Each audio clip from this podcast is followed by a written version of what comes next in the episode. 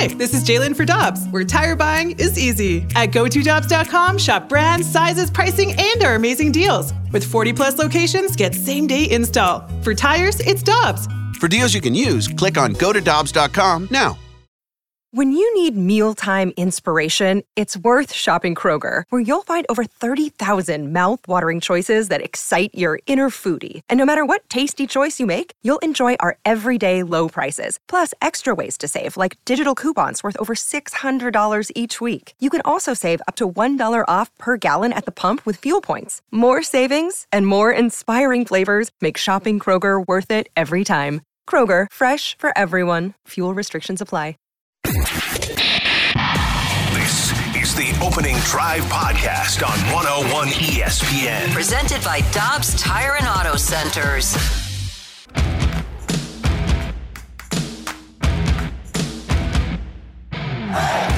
Good morning, everyone, and welcome to the opening drive on 101 ESPN in St. Louis, where it's 7 o'clock. Time check brought to you by Clarkson Jewelers, an officially licensed Rolex jeweler. With Brooke Grimsley, I'm Randy Karraker. Great to have you with us. Danny's schedule, by the way, Danny Mac's schedule is going to be Tuesday through Friday, so Dan McLaughlin will not be with us on Mondays, but we are with you. And Brooke, it's minus two degrees. It's all the way up to minus two. Are you, are you a happy camper? No, Randy, I'm not. It is painfully cold outside. And I always think every year, okay, it won't be that bad.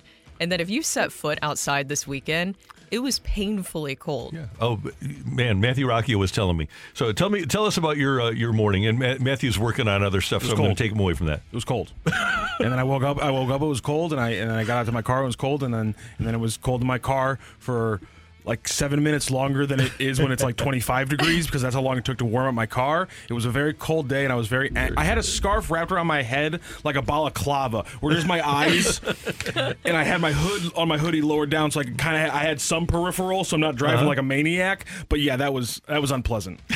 It's so bad. And then winter warm up this weekend, going to that. Oh man! And I was at the writers' dinner last night, and it was fabulous, and everybody had a great time. But it was cold. But you know what, Brooke? My heart is warmed Oh, why the is that, Randy? by the fact that uh, number one, the Grinch's heart stayed small, small, small, and uh, yeah, bo- both uh, the devil and his advocate. Jera, Oh. Jera and uh, Stan being the devil, Jera being his, his sidekick. Uh, they both lost yesterday. Neither of them will get to play uh, more playoff games in their big stadium. It's And- it's poetic justice, Mm-hmm. Randy. It is for the Lions to beat the Rams. Uh-huh. So many great storylines there, which we'll get into, and then for the Cowboys to lose to the Packers. how about them Cowboys? You knew it was coming, right? I kind of had an idea. I did. I, Jordan Love has been so hot, right? And he was sensational in this game. And it is who the Cowboys are. Even though they'd won 16 mm-hmm. consecutive regular season games at home, what do they do in the playoffs? Brooke, here we are, 29 years since Dallas was in an NFC championship game, 22 years since St. Louis was in an NFC championship game, and we haven't had a team for eight years. Does that make you so happy, Makes Randy? so happy. It makes you so happy. But it's it's what was expected out of the Cowboys. Jordan Love, not to take away anything from them, but it's just so the Cowboys for it to end up in that situation. But the Packers have been such an exciting team to watch because of Jordan Love and what he's been able to do. Yeah, it's been really fun to watch. And how interesting will it be? Because next week it'll be the Packers at San Francisco. How about an NFC championship game between the Lions and the Packers? Ooh. Wouldn't that be wild? I like the Lions a lot. I do too. The St. Louis I- Lions, right? Yeah, I love Dan Campbell and how he is. I know that you were busy at the writers' dinner, but I just love watching him on the sidelines when they cut to him. I mean, he looks like he could run out in the field at any moment. He really does, and he'd probably hurt some people. He Bite- would. he'd bite some kneecaps. no, he's great. He's he's fun. He's good for the NFL. He is. So we're, we're going to get on to that. Here's what we've got coming up on the show. Chris Kerber is going to join us. We want to hear from you throughout the course of the morning. Obviously, the winter warm up continues. It'll conclude today down at Ballpark Village.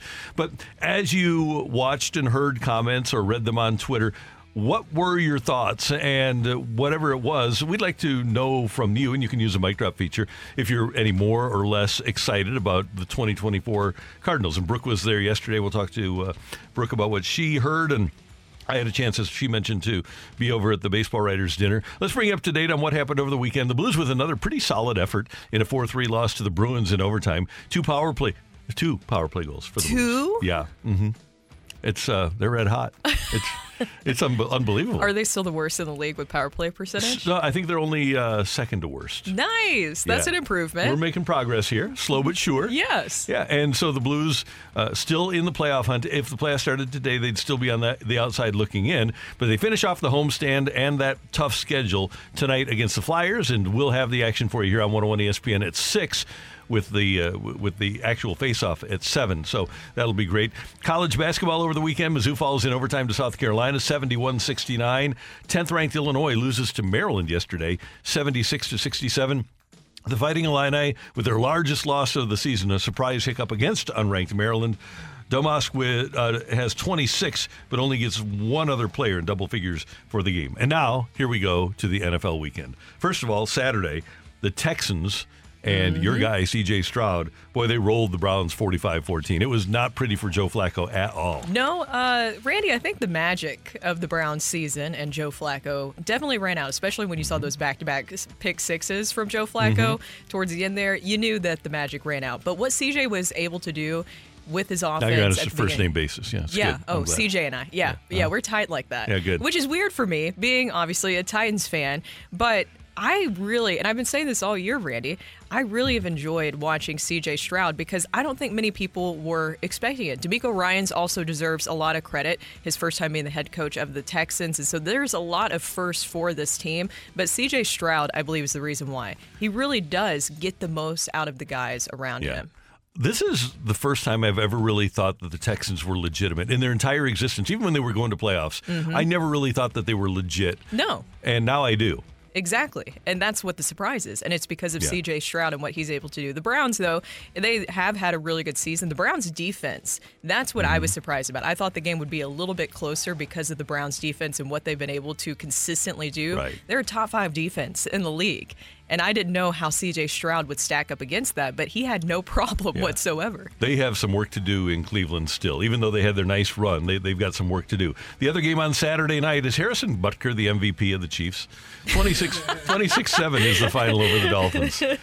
So, if you want to, but I'm going to give the MVP also, if we're talking about defense, the Chiefs defense. Yeah. I think that they are a huge reason why that the Chiefs have been able to really power through all of this. There was a lot of positives, though. I think Rashee Rice emerging really as that true number one wide receiver for Patrick Mahomes was member a of highlight uh, of the game. Rodgers Darkness Retreat, right? Yes, big big Rashee Rice fan Uh-huh. over here. But the Chiefs defense is what really stood out to me. Especially they were able to handle I mean, the Dolphins offense obviously isn't what we've seen recently, hasn't been what we saw earlier in the season, Mm-hmm. but you can't take away from the fact of this is still supposed to be a really good offense and the Chiefs defense just dismantled them. And the Chiefs defense is the youngest in the league. And they're a different, different defense when they have Nick Bolton healthy. They, They had do. that stretch when he was hurt during the season where they weren't as good as they are. He's that's sort of a difference maker. Yeah, and you have Chris Jones. I mean that Yep. that signing worked out. I'm glad that that worked out, and obviously he was worth that. But then L'Jarius Sneed, I thought was somebody who really stood out in that game. The way that he was able to just really freeze. You see what I did there? Yeah. Freeze Well. Tyreek Hill there. Uh-huh. did you watch just the fans at that game? If I Oh, want to know man. if anybody went to that game at Arrowhead, what that experience was like. Because seeing all the frozen beers, I know that, and Rock mentioned this, but I saw this where you could bring in, um, what is it called? Cardboard. Cardboard. Oh, yeah, yes, uh-huh. To help on- with your feet. Yeah. I want to know what that experience was like. How about the people that were uh, shirtless?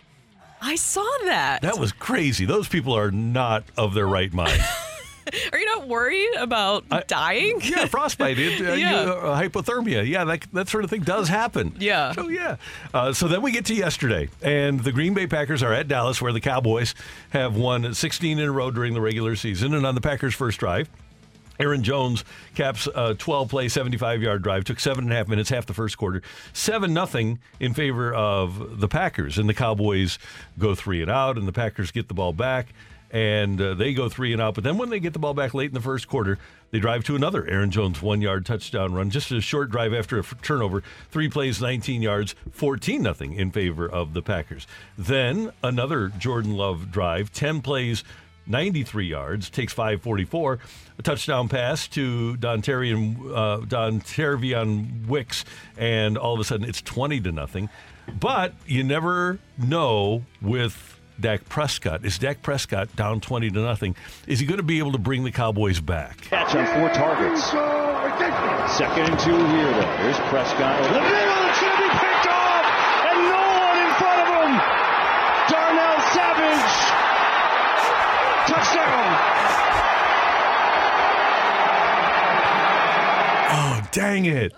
27 to nothing. They'd missed an extra point. 27 to nothing at that point. 27 7 at halftime, but it wasn't over yet. Uh, Brandon Aubrey hit a field goal to make it 27 to 10, and you're thinking, okay, there might be a little bit of a threat here. But Aaron Jones with his third touchdown of the day to make it 34 to 10, and then after Dallas had scored a touchdown before the third period was out, Jordan Love struck again. Fake it to him here. Love, back foot, has a man wide open. It's going to be caught by Musgrave, racing towards the end zone. He is in. Touchdown, Green Bay.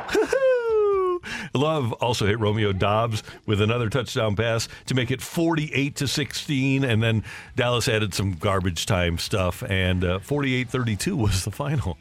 Randy, it's so predictable. It's so predictable. And also, I don't know if you saw prior to this, Dak had this interesting quote that was going viral as well, where he talked about that he bought a bunch of LV bags to, I guess, kind of envision getting to it because we know it's going to be in Las Vegas. The Super Bowl is going to be in Yep. Las Vegas. So he said, he told some reporters that he got a bunch of Louis V bags to remind him about going to Las Vegas for the Super Bowl, kind of a reminder to help him of like, okay, we got to we got to keep this in mind. He even got his girlfriend or whoever she is to him, his Uh-huh. girlfriend, some LV bags too. It's just like the Cowboys just walk themselves into a lot They of this sure stuff. do. They really, really Yeah. do. And I know this will make you even happier, Randy. Is Jerry Jones had a press conference and it sounds like what you would kind of expect. You could have just played this from last year. It sounds something like we've heard before. I'm going to like him. this, huh? Yeah. Uh, this is uh, one of my most surprises since I've been involved in sport, period. So this is uh, uh, that degree. I know how disappointed everybody is. That's all my comment. In terms of playoff losses, where does this one rank for you?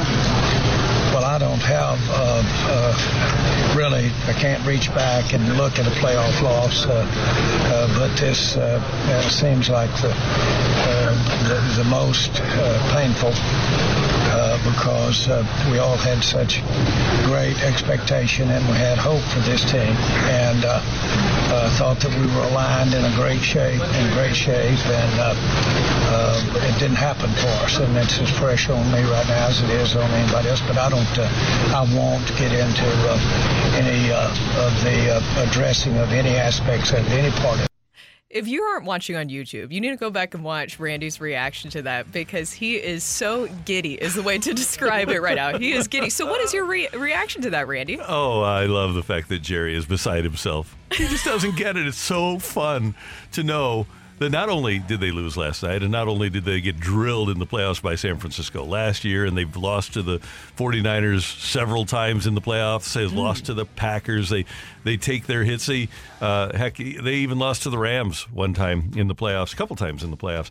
But uh, to have Jerry Jones uh, lose again, it, it thrills me. I just love to see his failures, and it's also great to know that as long as he lives, he can. He's 81. He can live to 101, and his team's never going to win a Super Bowl. You can't say never. You Never. think it's never going to happen? Not as long as he's in charge. Well, you know, maybe there is a common denominator here, Randy, and I don't know if Jerry Jones is fully aware of that.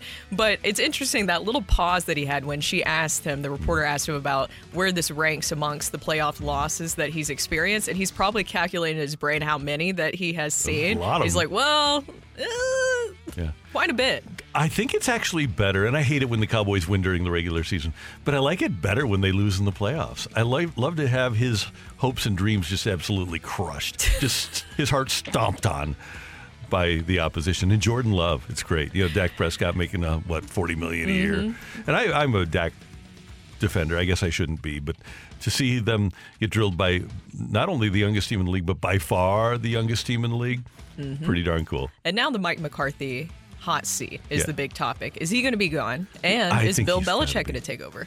Do they would Belichick take the job?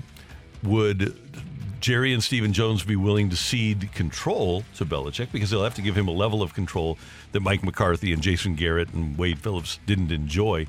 And then the third question I would have is why would you? Even though the defense wasn't great yesterday, it was really a product of turnovers that they lost as badly as they did. Dan Quinn is like the hottest coaching defensive co- coordinator out there.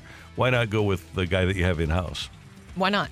that you can control. But I wouldn't be surprised if they bring it back by with McCarthy. And Dak said that he wants McCarthy to be the guy. Mm-hmm. Although they might not want Dak or McCarthy to be the guy. I was going to say, is Dak going to also be there? You never know Yep. with Jerry. So you got the Cowboy loss yesterday afternoon, and then last night, Ford Field, Detroit. Lions score first on a one-yard touchdown run by David Montgomery. Rams come back, Brett Maher with a 24-yard field goal. But things are looking good at the end of the first quarter as Jahmyr Gibbs goes over from 10, 14-3 in favor of Detroit. But big play Rams, Puka Nacua catches a 56-yard touchdown pass from Stafford to make it 14 to 10. But a St. Louis guy doing St. Louis good, playing first of all, and then scoring second of all. Two for the touchdown. Goff looking to throw. Throws back to the end zone. Laporta! Touchdown Detroit again. They're three for three. 21 17 at halftime, and the Rams were never even again. It was 24 17 after Badgley hit a 54 yard field goal early in the third. Maher with another field goal in the third, and then he hit one in the fourth quarter. And the Rams actually had a chance late. But on a second and nine on their final drive, with the Rams defense threatening to put Detroit into a pos- position where they had to punt, their quarterback, Jared Goff, came through. Lions. Eight five. Goff's going to throw, and it's caught by St. Brown for a first down. Timeout Rams. 152 to go. And that was all she wrote as the Rams lose 24 23. Yeah. There you go. Yeah. That was the biggest part too of when I was talking about poetic justice. The fact that you had that great storyline of the quarterback switch, and of course they talked about it all during the broadcast. So there's no way you could have missed that that happened. But for Jared Goff, I thought that that was just such a great redemption for him because that's something where when you went every went through everything like he did with the Rams, it could really shut you down. Instead, he mm-hmm. talked about how much it, he used it to motivate him, and you saw that. Yeah. You saw how locked in he was. But then you have so many of the St. Louis connections. The Lions, they have such a young, talented group too, where you could really see that this isn't just going to be one season of success. They're going to be able to really build off of this. Right. So this afternoon on uh, on First Alert 4, uh, 3 3 No, you're going to get sued. You can't do that. But No, it's on, it's on their sto- it's on their station. Oh, okay. I thought you were going to say we're I'm- first alert no, four no, now. I'm, I'm promoting yeah. it and on on their. We don't have the game, unfortunately, but uh, First Alert Four. I don't think we do because we have Blues hockey. We can't do Yeah. that. We don't have time.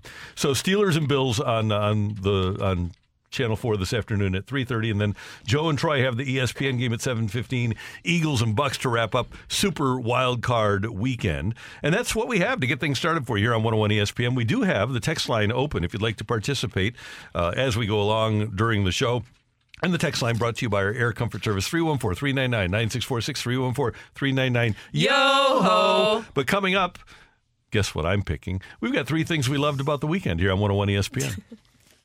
You're back to the opening drive podcast on 101 ESPN. Presented by Dobbs Tire and Auto Centers.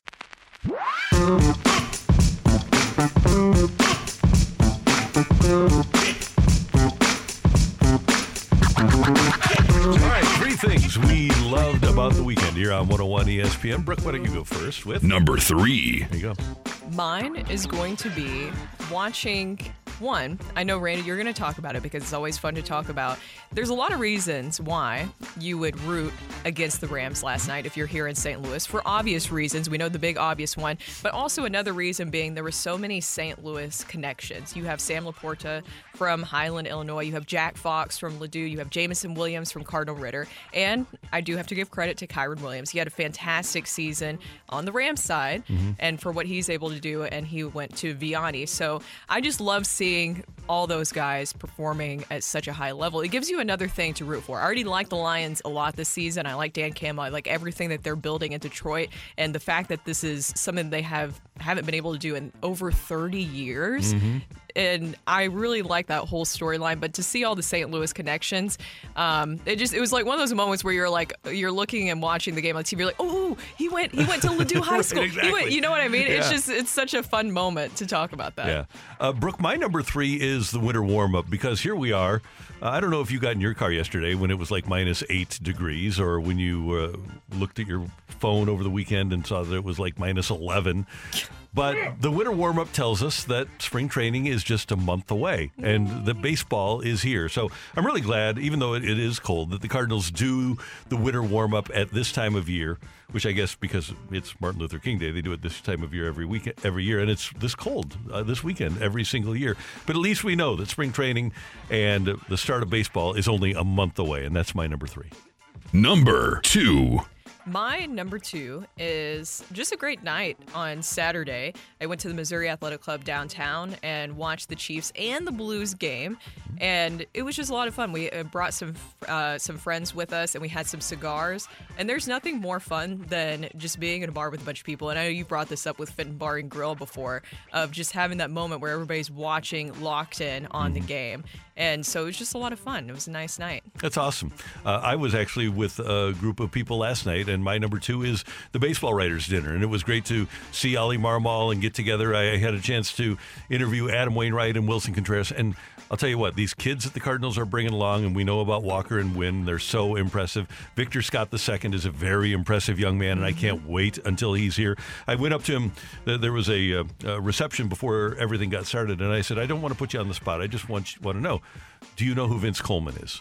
He said, "Oh yeah, I know who Vince Coleman is." So Vince Coleman came up in '85 as a rookie. He had stolen 145 bases two years before in A ball. Then he stole 101 bases. He skipped Double A, went to Triple A, stole 101. Then comes up and people that were around in 1985, he just turned on the Cardinals. He was the spark, and uh, the team won 101 games. Vince stole 110 bases. So Victor Scott can do that. He wants to do that, and one of his goals is to be uh, a Cardinal in 2024. He wants to make his major league debut this year.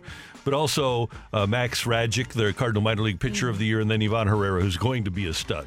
And I'm, I'm looking forward to him. And then uh, I had Adam Wainwright tell the story about his shoulder injury when he got it, and you, you know what a great storyteller Adam is. And he's talking about that last start, warming up, and Adam he chokes up. He he, he starts crying a little bit, and uh, this he, You made him cry? uh, he and Wilson. Uh, but Adam is such a great storyteller. That's what I'll Oh, miss yeah. most about Wednesdays with Wayno. It's not getting insight on the team, it's hearing his stories. And I'm Mm-hmm. so thankful that he's going to be part of Major League Baseball as a broadcaster. But man, it was good to see all the guys and uh, good to get ready for the baseball season. Yeah.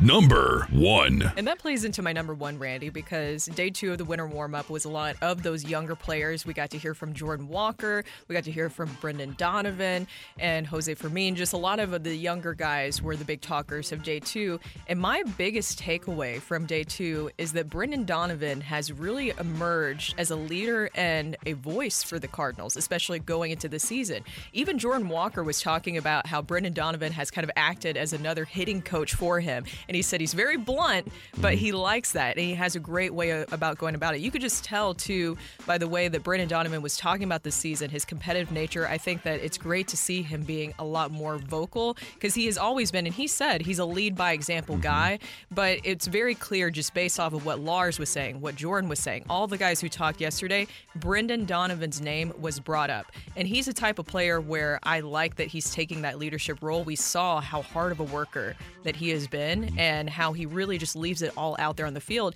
He's a player that really backs up his talk with his play. He talks the talk and he walks the walk. And I think that that's a great leader to emerge for the Cardinals. And Brooke, I hope he doesn't defer. And you mentioned to me that no Arenado in town for the winter warm up this weekend. No Goldschmidt at the winter warm up this weekend. No Miles no, Mi- Mikolas. no Miles Mikolas.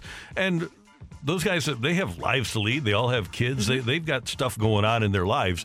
But the fact of the matter is, he's here during a weekend like this to take a leadership mantle, and they aren't. So I hope that he doesn't defer just because they're veterans. Because we've heard, we, we, we talked to players and people around the ball club, neither Arenado or Goldie are quintessential leaders where you say, okay, that's the guy that is going to uh, drag this team into the fight. Brendan Donovan seems to be that kind of a guy. Oh, he is. Yeah. He definitely is. And I've enjoyed watching him even since he came up. And when you're talking about Nolan, I, Nolan has a lot of respect for Brendan Donovan. I remember when he was coming up, he talked about how Brendan Donovan really was a spark for him, and he continues to be that. But I also respect Brendan too a lot because him and I connected on the military background. I come from a big military family. His father, obviously, even more so, uh, served as well. And you can just tell he holds himself in that manner. And he does a lot for our veterans too. But Brendan Donovan, you could tell, kind of has that whole military brat mentality where it's definitely rubbed off on how he plays and carries himself too. Brooke, my number one is How about them Cowboys?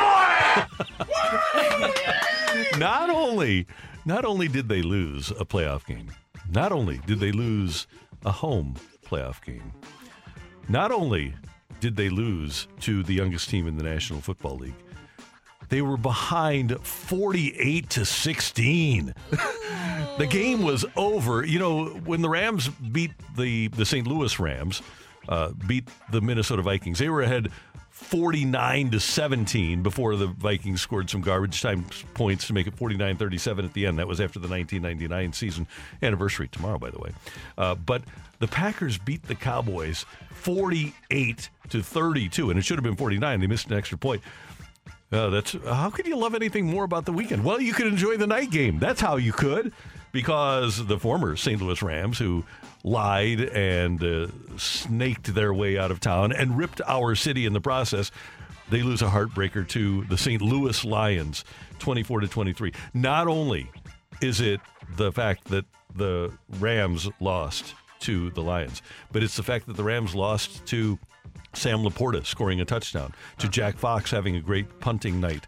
Uh, the, the fact that the, the Rams lost to some people who are really dedicated to St. Louis makes it all the better for me. So uh, I really hope that Jerry Jones and Stan Kroenke enjoy watching the rest of the playoffs in their giant stadiums with their giant big screens. They can watch from their luxury boxes and enjoy other teams continuing to participate in the playoffs. And just be so angry. I mean, they're such great people, Randy. I Oh, don't yeah, know why wonderful. you could ever find anything to dislike about them. I have no idea how you could.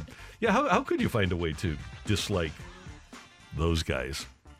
Yeah. Ben, do you have any empathy when it comes to elderly people in Texas who are uh, pushed off their land? Oh well, there's a good point, mm. There's Matthew. just- I mean, if No, you want to yeah, go, if you wanna go with a non-football one, because people always say that, well, you're weird that you can't get over the Rams. Well, can't get over horrible people getting good things happening to them. And you know what? It's not like Stan is the most popular guy in St. Louis, or in. He's clearly not popular in St. Louis, but even even in L.A. I mean, I oftentimes get stopped in Los Angeles and they'll go, Are you that guy? For you assholes, go back to St. Louis.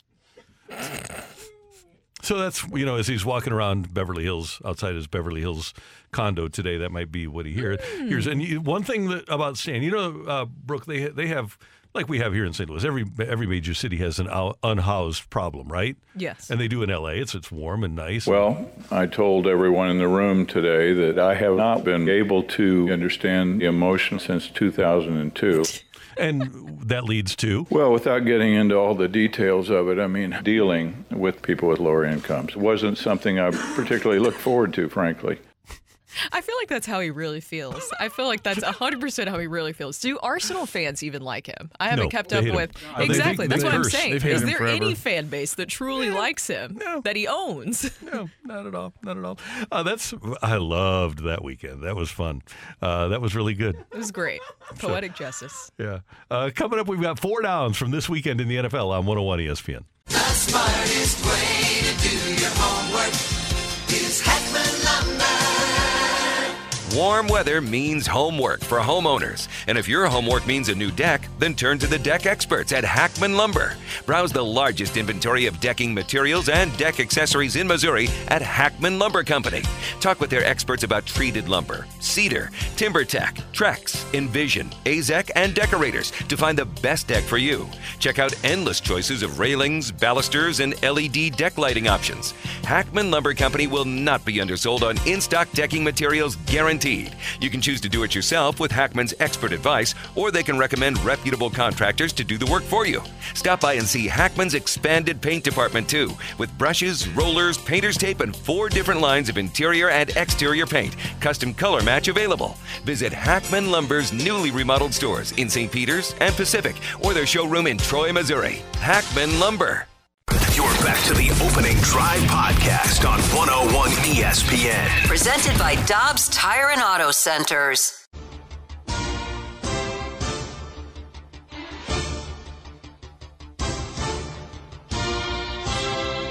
Time for four downs from the National Football League. First down. Oh, ho, ho, ho. I am going with the Texans and the Browns. We got to talk about CJ Stroud. So the Magic ran out for the Browns and Joe Flacco. A lot of credit for everything they were able to do this season, especially the amount of quarterbacks that they went through to get to Joe Flacco and literally pull him off of his couch and put him back out there. Um, but yeah, the Magic ran out, Randy. But the magical season continued for CJ Stroud and company in that 45 to 14. Could you call that a thrashing? Yeah, that's a big time trouncing. thrashing. Yeah, Uh, trouncing, another yeah. way to do Uh-huh. that. At 22 years old, CJ Stroud became the youngest quarterback to ever win an NFL playoff game, beating out Michael Fi- Vick, doing so by shredding the number one ranked defense in the NFL. And he did it early in that game, Randy. If you watch that, the way that he was just able to just slice through that defense, you wouldn't think that that was the number one ranked defense. And the Browns defense has been a big key of their success all season. He had three touchdown passes. We talked about how he's really elevated the play of these guys in Dalton Schultz, Nico Collins, and Brevin Jordan, and a total of 260 yards to pull ahead 24 to 14 at halftime. That game was done early on for him and for the Texans. And if you were doubting CJ Stroud and the Texans, even throughout the season, and there was times where I'm like, well, surely the, the Texans aren't going to be able to pull this off. You can't doubt them anymore and what they've been able to pull off. I, I, as I told you earlier, I think they're legit, and I think they can beat anybody. I think that on on the right day with the right weather, they're capable of beating anybody. And a lot of it has to do with those two high picks. When you take Stroud two and Will Anderson three, man, it, they- they are something. And by the way, uh, DeMeco Ryans and C.J. Stroud, the first qu- rookie quarterback Yes. combo duo ever to win a playoff game. Pretty good. It is. So- And now we'll wait. to see. Second down. Yep. Uh, no problem. Here, here is second down. Second down. Uh, so uh, let's take a look at this century for the Cowboys, shall we? Uh, 29-10 loss in the playoffs to the Panthers in 2003. 2006, a 21-20 loss to Seattle. Uh, you also had in 2007 a 21-17 loss to the New York football Giants, who wound up winning the Super Bowl over the Patriots. Uh, boy, 2009, that was a lot better. Oh, no, it wasn't. They lost 34-3 to the Vikings. lost 26-21 to the Packers in 2014. They lost 34-31 uh, that was to the Packers. That one was fun. That was in 2016. 2018, it's the Rams that knock them out 30 to 22. 23 17 was the final in 2021 as they lost to the Niners. Lost to the Niners last year. Uh, 19 to 12 and then 48 32 yesterday. The Dallas Cowboys, how about them Cowboys, have not won a playoff or have not won been in an NFC championship game since the last time they were in a Super Bowl back after the 1995 season. How about them Cowboys? I love the fact that the Cowboys do this every single year. And you know what? Another trip around the sun every year for Jerry Jones. Uh, he, uh, Father Time is undefeated. He's, Andy! yeah. He, uh, so th- this is a race. This is a race for Jerry. Can he Uh-huh. win a Super Bowl? No.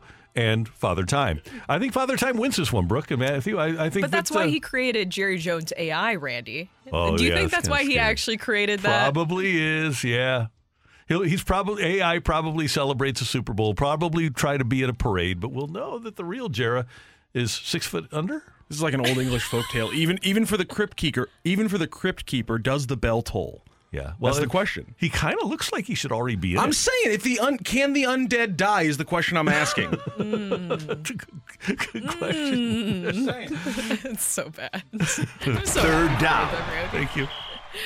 So mine eh, for third down is going to be the Chiefs beating the Dolphins. Now, the real MVP, I believe, and you can't discount everything that Patrick Mahomes uh, was able to do in that game. You saw where he literally broke his helmet, and I love his compete level. That's why it's hard for me to ever root against him because he lays it all out there every single game.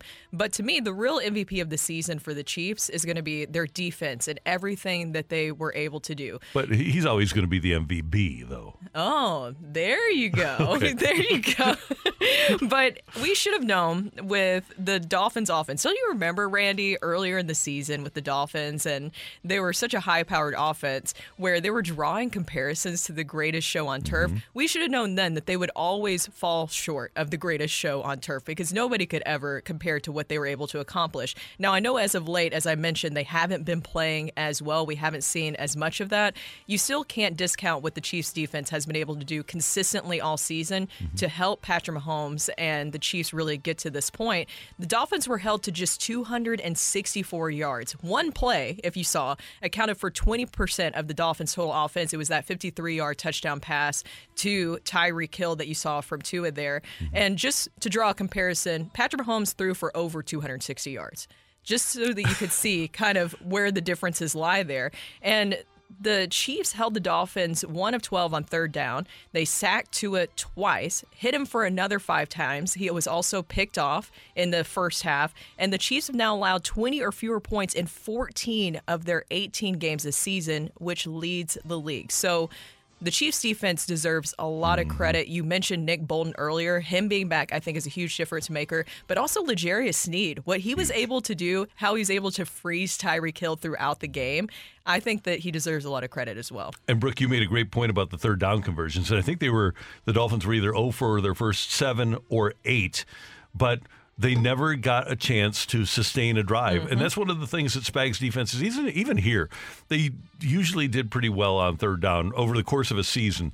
And for whatever reason, he dials up things that opposing quarterbacks haven't seen or aren't ready for. And I think that's what happened on Saturday night. That defense does show the opposition a lot of looks that they've never seen before. That's hard to do in the NFL. It is. But I'm sure that Tua was kind of his head was spinning as he's looking about at, at what's going on across the line of scrimmage from him. Yeah, and then offensively, you do have to give credit Mm-hmm. to Rashee Rice continuing to emerge as that number one wide receiver for Patrick Mahomes. Yeah, he's he's going to be great.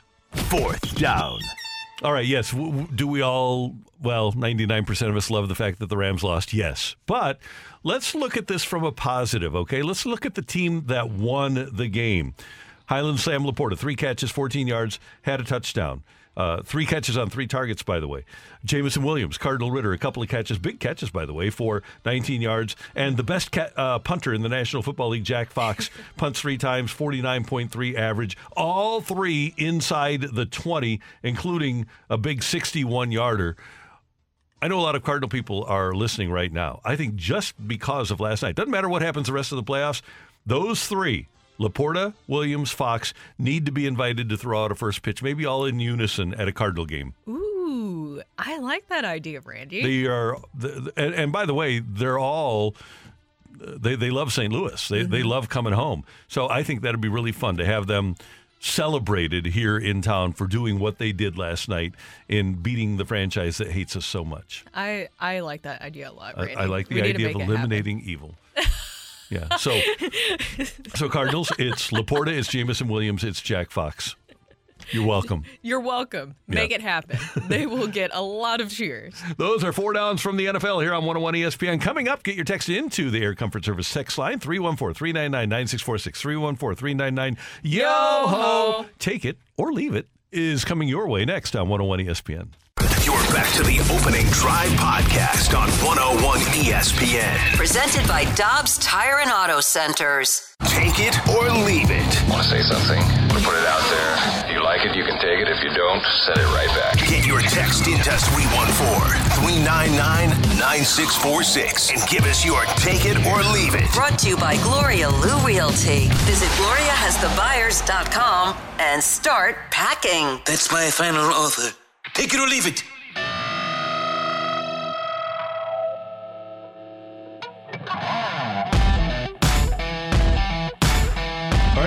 Text in 314 399 9646. 314 399 Yo Yo-ho. Okay, uh, Brooke, Matthew, I am going to give you what I believe will be the preponderance of the position players to play for the Cardinals in no particular batting order. But Barr, Edman, Walker, Arenado, Winn, Donovan, Goldie, and behind the plate, Willson Contreras. And DHing, let's put Nolan Gorman in there. He's not going anywhere, it appears.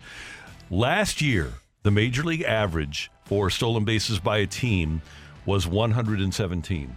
The Cardinals stole 101. Take it or leave it, the Cardinals have more stolen bases than the league average in 2024 as a team. I'm going to take it. I'm going to take it too. I think they're going to turn them loose. I they should. I Yeah. was surprised that they didn't last Yep. season. And with Masyn Winn being here all year, hopefully Edman is healthy. Mhm. Jordan Walker, holy cow, he's an NFL tight end. He's 6'6 and 260 now. He is 260, But he can yeah. Mm-hmm. run. And then you, Lars can run. Uh, and Donovan uh, at times can run. I think they're going to eclipse 117 stolen bases as a team. And it's amazing to think that the league average for a team last year was 117. Ma- Major League Baseball is talking that up like that's a huge thing, and it is. It's a it's a good thing. Vince Coleman stole 110 yeah. in a season by himself. well, and you thought with the rule changes and everything happens, you know, with the bag getting bigger, that the Cardinals would utilize that Yeah. a little bit more because they have, we've seen that they have the players capable to do that, but they didn't. And so I would hope that this season that they take more advantage of that because when we were talking about the Reds and how they had such a good season, they stole a lot of bases, I feel like. they did. I think they were second in baseball. Let's see. Uh, Diamondbacks were first. Where were the Reds? Reds stole 100 and uh, 190. That's what I thought. Yeah. That, They, I they felt led, like that they led a- all of baseball. They were they were Oh, number okay. one. Uh, Arizona was number two. But I felt like that was another big reason why they had such a successful season. Absolutely, you're right. Take it or leave it. I don't know if you saw this weekend, but Jordan Hicks signing with the Giants for four years, $44 million. It's a great deal, but the most interesting aspect of the deal, Randy, is that according to Jeff Passan, he will be a starter. Be worked as a starter for the Giants. Take it or leave it. That has you a little bit worried that maybe the Giants have something with him or figured out something with him during this offseason. Oh yeah, I'm worried about that. I'll take that 100. percent uh, Bob Melvin is very creative. Farhan Zaidi, their president of baseball operations, is a creative guy. Now Bryan Price, they have a new pitching coach there. Uh, he's going to have to get the most out of Hicksy. But if you could get Hicksy to dial back and not have him try to throw every pitch 105 miles an hour, only throw 99, but have command. He can do it. The the biggest problem with Hicks isn't the pitches; it's the pitch efficiency. You can't throw 100 th- pitches through three and two thirds. That's you're just never going to make it. So if they can get it so that he's keeping the the ball in the strike zone with his stuff, he can be really good. And yes, I'm worried about that. And by the way, he will get a legit opportunity. They just traded for Robbie Ray, Yes. and he's not going to be back until the uh, middle of the season. And then they have another starter that's out for the first couple of months. Is it Webb that's out? Mhm. I'm not sure, but they've got they've got one other that's out for a while. I think it's Logan Webb, but uh, I, I can check for you here. I, I am really intrigued by. Hicks as a starter there because of what they do with starting pitchers. I, I would feel better about him becoming a, a good starter there or with LA than here based on our the Cardinals history to get him to be efficient. I was just really surprised to see that they were already kind of making, which I know that with the offseason program, he would have to start working and start training as a starter. But I was just really surprised that they were like, okay, we're going to let him work as a starter. I'm like, wait a minute. I thought, because the last time that we had seen him, it seemed like he was really set and really liked his role as a reliever. Yeah, but he he wasn't going to get that 44 over 4 as No. a relief pitcher. So money-wise this worked out. Alex Cobb by the way is the other injured Giants starter who will be back. He had hip surgery and he'll be back a couple months into the season. Mm-hmm. All right, Matthew, what do you got on the text line? Take it or leave it. Steve Spagnuolo will get a head coaching job this year. I am going to leave that, and I like Spags a lot. Uh, but the thing is, he is in a, in a league where they want younger head coaches. Mhm. I think he's 63 or 64 years old. Yeah, I, I can't see that happening either. He does deserve a lot of credit, though, with the Chiefs' defense and what they've been able to do this season, but I just don't see it happening. And here's another thing. This is. Uh, it was brought up on Unsportsmanlike earlier. We aren't even hearing Mike Vrabel's name brought up in rumors. Oh, yeah. Um, I did see maybe, and I don't know if this is just people trying to attach him. I, somebody brought him up also this weekend and a possibility for the Cowboys. I think that's people just spitballing of where he could Mhm. possibly land. But I, I'm telling you, I thought for sure that the Patriots were going to hire him. It just made a lot of sense to me. It did, but they already had their plan in place. Yeah. But Mike Vrabel's a really good coach, and somebody's going to miss out. By the way, Brian Flores is a really good coach. Somebody's going to miss out on him too. Mm-hmm. I, I honestly thought the Vrabel to Dallas stuff made a lot of sense. What about Dan Quinn though? If they Dan fire Quinn makes sense, too. Yeah, it- it- Dan Quinn's coached in a Super Bowl. Yeah, he is. With a MVP quarterback because he had Kyle Shanahan as, as the offense coordinator. Yeah, he did. Oh yeah, that was 28-3. I mean, he he also coached in 28-3. So. I'm just, just you know, throwing it out there. Uh, take it or leave it. After reading and hearing the comments from the weekend, Chaim Bloom is our next president, and Flores is your next GM. When they part ways after Bloom would be announced, I don't know what that last part was. Just go with the first part. I am going to leave that. Yeah, I'm gonna. Well, oh, wait, let me reread this comment. Bloom is the next president. Flores Oh. is the next GM. Bloom is the next president, and Flores. No, I think I'm going to leave that as well. I don't know what's going to happen over there. No, But- because Girsch is also. Where does he, He- he- land in this he's in mix, conversation? right. Because he is in the mix. Right. And the Cardinals do love to promote from within. Uh, I, I don't know what the status of Chaim Bloom is organizationally. I don't know if he's just a Mo guy right now or if Bill DeWitt told Mo to hire him. I don't know what sort of juice he has and what sort of plans they have. But I can tell you this since the DeWitt family took over, everything has been promote from within, right? Mhm. All of their assistant general managers, until they hired Bloom, have been promote from within. All of their managers, most of their coaches have been promote from within. So that would be a big departure for the DeWitt family to not promote from within. Although I guess they would be with Bloom, but to have somebody who hasn't been plying their trade with the Cardinals for a long time. Well, that's why I like bringing in Bloom because it is finally Mhm. somebody with a different perspective from outside of the organization. So I like that that hire is made. I do think, and that's something that we'll touch on with all the comments this weekend, because a lot of people are wondering, wait a minute, is Bloom going to kind of work his way into this situation and be the next GM? He has obviously had his fingerprints on some of these recent moves, especially with Andrew Kittredge. I think it's pretty easy to put those puzzle pieces together. That trade with Tyler O'Neill and the Red Sox, but I I just feel like Randy Flores. I know that he's not out there as much, but you know Randy, uh, what he does and everything he does behind the scenes. I would make sure that he gets that promotion. Yeah, Randy Flores is a brilliant guy, and I, I think it'd be horrible for the Cardinals to lose him. Here's one thing about Bloom, though, when you w- want to think about him being the Pobo when John Mozeliak retires, is that he, with all of those years in Tampa Bay, understands how you can win on a really tight budget. And the. Cardinals don't have somebody with that background in their organization. So uh, he, from their perspective, I think, probably is going to be a guy that they lean on because let's be honest. They don't want to spend uh, to they, they can't spend to the Dodgers or Yankees level, No. so they need to find a way to spend more efficiently. And he in Tampa has that history. And his expertise is pitching development. Yeah. So that's another aspect where we keep putting ourselves in this position of having to go and buy pitchers. Of course, you're still going to have to do that. But if you have some internal growth within your organization, you always want to have a homegrown arm available.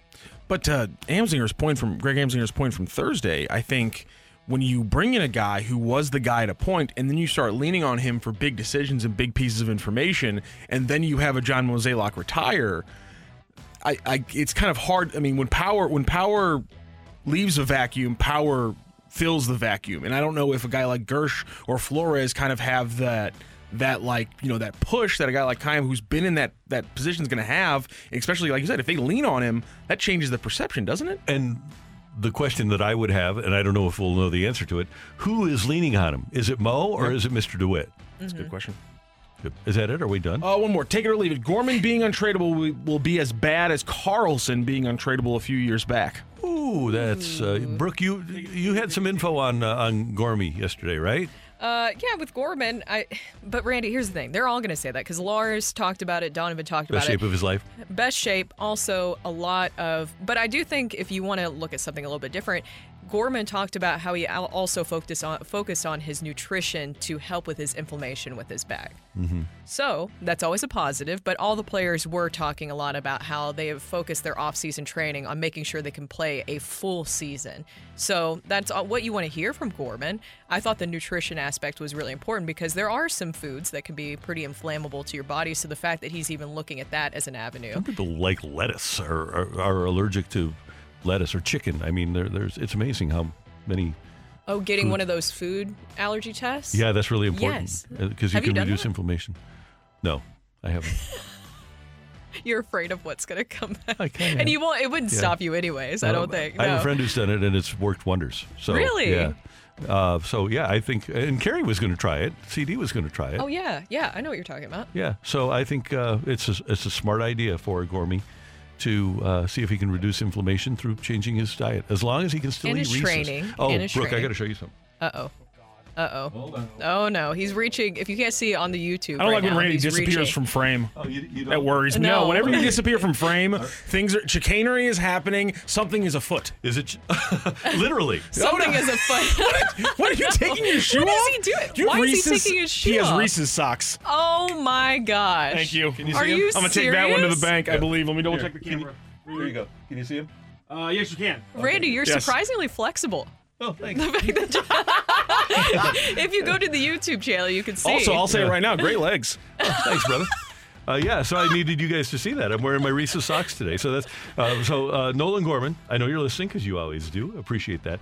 But uh, don't ever stop with the Reese's. Okay, the Reese's are. I'm looking at the video. Right is is the video good? It's, yes, Making a chuckle. it's it's a definitely a lot of your leg. Oh, well, That's in the as long as you're seeing the Reese's, you're, You're good. welcome, America. Coming up here on 101, that was quite a take it or leave it. Uh, coming up, our biggest takeaways from this weekend's winter warm up here on the opening drive on 101 ESPN. You're back to the opening drive podcast on 101 ESPN. Presented by Dobbs Tire and Auto Centers. Today's top stories. It's the opening drive's fresh take.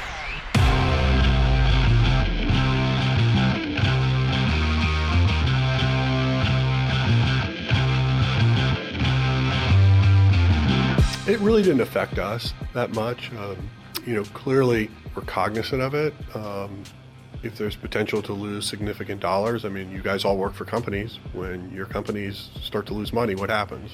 You, you either downsize or um, sometimes you see a reduction in staff or something like that. But like it's it's for us, we kind of went into this year knowing that, that we have to rebound. So we weren't going to look at, at ways to necessarily try to penalize anything on the operational side.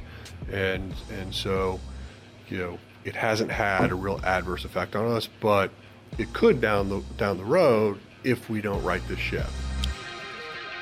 That's Cardinal President of Baseball Operations John Mozeliak talking about the Bally Sports Midwest situation and whether or not that did impact the Cardinals during the offseason. And it's a salient question. But to the Cardinals' point, number one, there weren't layoffs. They've still maintained on the business side the same level of employment that they've had here. And the Cardinals employ more than 400 people over at uh, the ball, 400 full time people over at the ballpark. And the other part of it is, Brooke, even though we might not be happy as individual fans with the Cardinals' expenditures. They have moved into the top 10 in payroll. They did add a $25 million a year performer in Sonny Gray. They added, uh, is Kyle Gibson at 12 and Lynn at 11? I believe that's the, the case. Uh, so they did add those players, and they still got some arbitration. Well, they've got one arbitration with Edman, but they added salary with the five people that they signed late last week, and to avoid arbitration. So my issue is has never been with the amount of money the Cardinals spend, and with the questions about Bally. I understand if they want to be cautious. My bother with the Cardinals over the course of the last six or seven years is the efficiency with which they spend, the quality, the mm-hmm. return on investment Yes. that they're getting. I'm not nearly bo- as bothered by how much they spend as I am by what they get out of what they spend. And that also goes with your coaching staff as well. I do think that it was good on the Cardinals. One, we talked about bringing in Bloom, an outside perspective of the organization, and then also to some additions to the coaching staff because I don't know if a lot of people realize the Cardinals coaching staff, even throughout the entirety of the organization, was pretty thin. Mhm. And so to be able to add that in, one of my big takeaways from this weekend, there was many, but were some of the comments with Sonny Gray about one of the things that impressed him about the Cardinals outside of everything he knew is that he sat down and had a conversation with John Mozeliak. And Mozeliak supposedly had a lot of questions for him, seemed genu- genuinely interested. And Sonny Gray brought up he went down the pitching department and the people were there, and he said, "Well, what about this? You have a guy for this and this?" And he's like, "No, tell me more about that." And I don't think that it's a coincidence that within weeks after that signing of Gray, that they pr- made some internal promotions Mhm. within the organization to have more of those pieces in place. I'm sure that that has something to do with what those conversations were with Gray. So I do think if you are looking for some of the pauses, which I know a lot of people don't want to hear, because you could also take that as a negative of, well, why didn't the Cardinals already have this stuff in place? What was it that Sonny mm-hmm. Gray pointed out that the Cardinals didn't notice? But you could also look at it from the other perspective of, oh, okay, they're listening to what is needed and maybe what is needed for this organization that they didn't already have, or maybe some other pieces to add.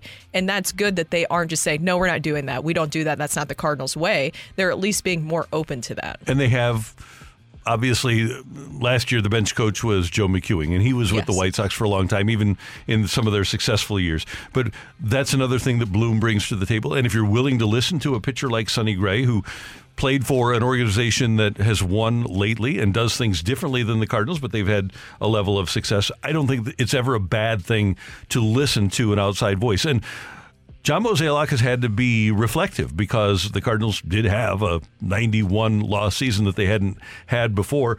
And uh, he talked over the weekend about what he learned from that reflection. There's probably a little bit of arrogance when you do something as long as I've done it, and and approaching it in that way is not helpful. Like you have to have a little sense of humility on, on what can happen and and realizing that it's hard to keep everyone happy, but you know, still trying to be true to how we make decisions and why we make decisions. Now, how have we decided to tinker a little bit on how we make decisions? Yes, because clearly, how we what we did last year didn't work, and um, you know that's part of it. But on a personal level, it's it's you know understanding that mistakes do happen. That had to be exceptionally difficult when you have that many.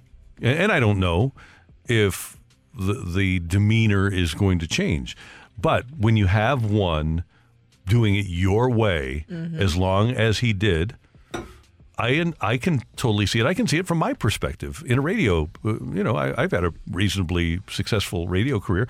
I get how you can become arrogant, but you have to be willing to listen and you have to be willing to evolve. And I believe it probably took a 91 loss season for Mo to do that and to go out and be willing to hire a guy like Chaim Bloom and listen to him, to be willing to listen to a player like Sonny Gray, take advice from somebody from the outside. And if it took a 91 loss season to do it, so be it. But hopefully the Cardinals will be able to turn things around. Yeah, that's and that's the thing is I, I totally understand, and I understand the frustration. The 91 loss season is inexcusable, and you want to see dramatic changes after that. I think that that was a comment that was great by, by Mozeliak. Would I have liked to hear that a little bit sooner in the postseason press conference that we didn't have? Of course I would have. But you can't go back and change the past at this point, right? You can't go back and change Mm-hmm. I don't the think past. ever, not even at this point, never. No, no. but you can make changes towards the future. Of course, the proof is going to be in the pudding this season of if some of those changes have been implemented and if they work mm-hmm. out. But at the same time, for I think him to acknowledge that arrogance is a step in the right direction. And going back to the Sonny Gray comments about that, I think that that's a good sign of that he's listening. Bring in Bloom shows that he's listening, and the Cardinals organization is listening. That we have to make some changes here so that we don't have another 91 loss season. We have to hold ourselves a little bit more accountable. And so some of those promotions that I was talking about, where Sonny Gray said, you know, do you have this guy and this guy, and it's easy to put those puzzle pieces together of the promotions that they had internally. You have Dean Kiekhefer, I believe is Mhm. how you say his Yep. last name, used to be a pitcher for the Cardinals, and he joins the staff as an assistant pitching coach. So he will be working alongside Yeah. Dusty. I didn't know if you wanted to say Dusty Springfield oh, Dusty or not. Springfield. Yeah. There you go. Blake Ahern. And then you have Daniel Blake Lively. Daniel DC MacLee. hmm And he will be added as the Major League Coordinator of Technology and Systems. Which So- you need these days. Mhm. Yeah, Yeah. You need an IT guy. Yeah, you do. You always need an IT guy, especially if the iPad quits working. Oh, that, that they got really No, big. he's doing more threw- than that. You know, He's doing if, more than that. What, what if you have a Brady type personality that throws the iPad? Then you got you got real Gonna have a bunch of iPads. Okay. But I think that that's important because I'm sure Gray pointed out maybe some things that he's seen with other organizations that they had available for the pitchers, mm-hmm. tools, resources, and the fact that the Cardinals went out and made sure to promote. I think that, that helps because you also see too with the comments about Oli Marmol, we know that he's going into this final year of his contract the comments with Oli Marmol, I think that Mozeliak handled that well too, of putting in perspective of they still have to wait and see how things go this year. But I think that you also see that they supplemented the staff by bringing in Descalso to kind of help Oli Marmol this season. And I think that those are moves at least in the right direction, which I don't know, Randy, if that's what everybody wants to hear right now. But do you give them credit for some of the moves that they've made, not just with the pitching staff, but also the other moves within the coaching staff in the organization? Yes, moves that I believe needed to be made. Somebody that had pitched at the major league level, and Kiekhefer hasn't pitched a ton, but at least the young pitchers can say, okay, he, he made it to the major league, it's, and he has s- some ideas. I do give uh, bringing in a guy like Descalso because you need people that can relate to young people now, and this is a really young group of players that they're bringing up that is going to be as important as what you do strategically is getting young players to perform over the course of six months. And different people having different ideas as to how to do it is a good thing. You can't be calling down to the bullpen asking for a pitcher to get up and saying no it's not a safe situation. I'm not getting up. You just can't have that. So you need to be able to reach out and relate to players. And the more people you have that can uh, the better. We'll talk more about this uh, and some of mo's comments coming up at 8:45. Oh, by the way, I'm trying to figure out what proof in the pudding means. I, That saying? I love the term, but I just don't know what it means. So I'm looking it up on the Google machine. What does it say on the Google machine? It says it's actually the uh, the term is uh, the proof of the pudding is in the eating. So it's how how good is it? Well, you have to eat it to find out. Apparently, that's Oh, yeah. that makes a lot of sense. yeah. So they've just shortened it up. Can you also look up the saying? Uh, what is it with skin a cat or something like that? What Oh, does that uh, say? Yeah, it, There's more than one way to skin a cat. Yeah, where does that saying come from? Uh, Well, that is I don't like that. Yeah. Uh, let's see. Oh, catfish. Okay. Oh, I like it is. It has moved well outside its original use, and to skin a cat is used to describe a gymnastic move by children on the playground. I don't know about that. Wait, what? Yeah, grammarist. More. Uh, here it is. Yeah, it's just a simplification of catfish. There, there is more than one way to skin a catfish. I always, I always wondered when I would hear that saying, like, where, what, what happened? Where that came from? yeah, really. You don't want to. That's kind of gross. That's a that's a gateway to murder. It is serial killer. Yeah, big time. Big time. Uh, we're going to talk to uh, Chris Kerber, the voice of your St. Louis Blues here on 101 ESPN. Next on the opening drive. You're back to the opening drive podcast on 101 ESPN. Presented by Dobbs Tire and Auto Centers. Bring out the Zamboni! It's time for Curbside with the voice of the blues, Chris Kerber. Brought to you by Scott Lee Heating Company, a proud Mitsubishi Electric Elite contractor.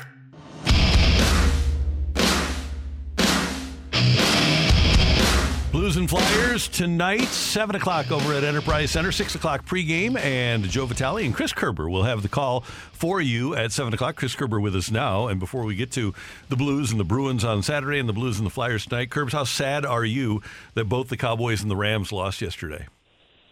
Um, not sad at all. Pretty That's what I happy. like Good. Monday morning for a lot of people. Yep, it, it, You know, I mean, it's it's it's been a great week. Bill Belichick is gone. The Cowboys lose. The Rams lose. I mean, I got to be honest with you. Like, this is this is fantastic. It's Like, about as I've good as it can be, point- isn't it?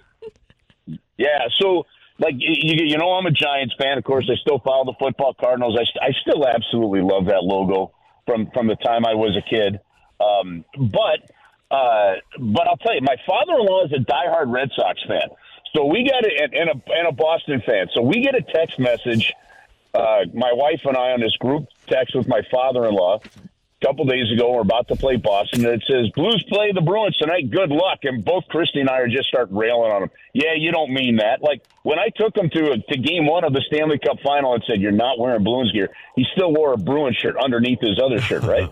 and so so we're like we're giving it to him. He goes, what? I can I can root for both teams. We're like, no, you can't. Like this is not how this works. Like I, I'd have so much more respect for you if you sent me a text and said blank the Blues today, because I would at least know that he's being true. Okay, so we're we're going back and forth on this because now he's also, and you guys can understand this, that he's the kind of, and, and this is the thing about Boston sports fans that I've seen more than any others. All right. He, he's the kind of fan that I think would still rather see the Yankees lose more than he would rather see the the Red Sox win. Does that make sense? Mm-hmm. Right. So okay, so this is where I've gotten with the NFL because they don't really have an, an, an affiliation with a team, and I am, you know, I said fans of the, the Giants and a little bit of the Cardinals, right? Uh, I think I would still rather see teams like the Cowboys, the Patriots, and the Rams lose far more than I'd rather see any team win. I'm with you. I, I that's my emotional investment. I, I have I feel the exact same way. Yep.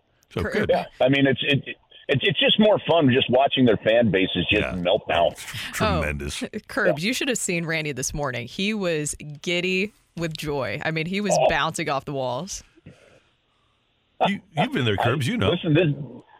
Oh, listen, I, I'm I'm right there with you. I should have texted you, you know, and said, "Good morning, Randy. What a great day it is." I mean, look at this. It, it, I just I just did that live read for Classic Air Care, and I, I mentioned on it that I feel like I'm in Winnipeg, and I do. But the difference is, like, the sun is out, right? and Yeah. the sun has got to be out because of what happened in the NFL yesterday. There you go. Well, of course, we have to talk to you too about the Blues falling to the Bruins four to three in overtime this past week, and some controversy on how the game ended. Curbs. So, what are your thoughts on the non-call? I would say obvious tripping of Robert Thomas in overtime. I think it was an egregious call, non-call. I think it was absolutely horrific that they missed it. Uh, and I've, I've been chewing on this for the last, you know, 36 hours or so. And I, I, I go to this, like Drew Bannister said the right things, what he had to say. The players did as well, you know, and, and there were other aspects of the game. Yeah, I mean, you fell behind, you know, you're making mistakes and you fell behind. And, you know, leagues and players are, well, you know, refs are going to make mistakes. You know what? Their job is to get it right their job like and there's and from one night to the next there's just so a lot of inconsistency on what is called and how it's called and the timing of when it's called. To make the interference call on Oskar Sundqvist which if you go back and listen to the broadcast we said on the air yep he tripped him.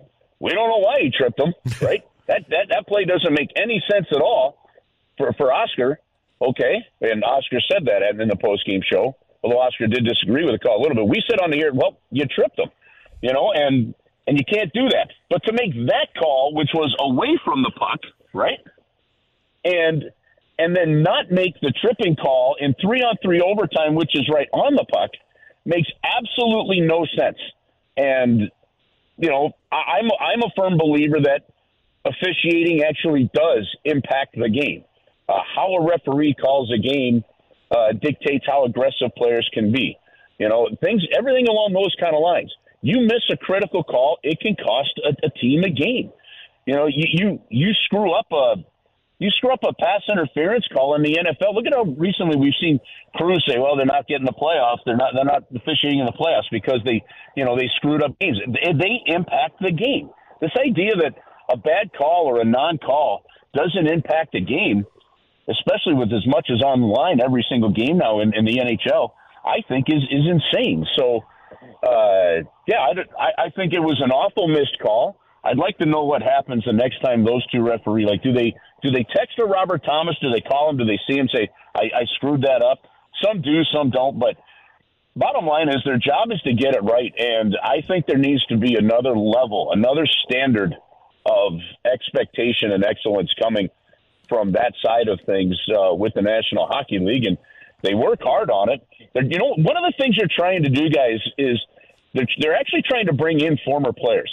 They're going to players that are, are not likely to make the National Hockey League, but have experience playing and stuff. And so what we're seeing is some referees coming up that have that, that have had minor league careers, you know, college careers, and I like that aspect of things.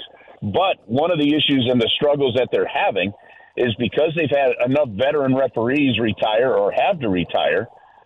I think some guys are coming into the league with far less experience than they need when they get here. And that is really that's coming into play when you're playing in a league now where the parity is what it is and everything is so tight and you feel like the playoffs are on the line from game number one. Mm-hmm. And those two things are clashing a little bit. So I don't know, that's kind of the that's the thoughtful way of it and the emotional way of it, but I thought it was a brutal non call.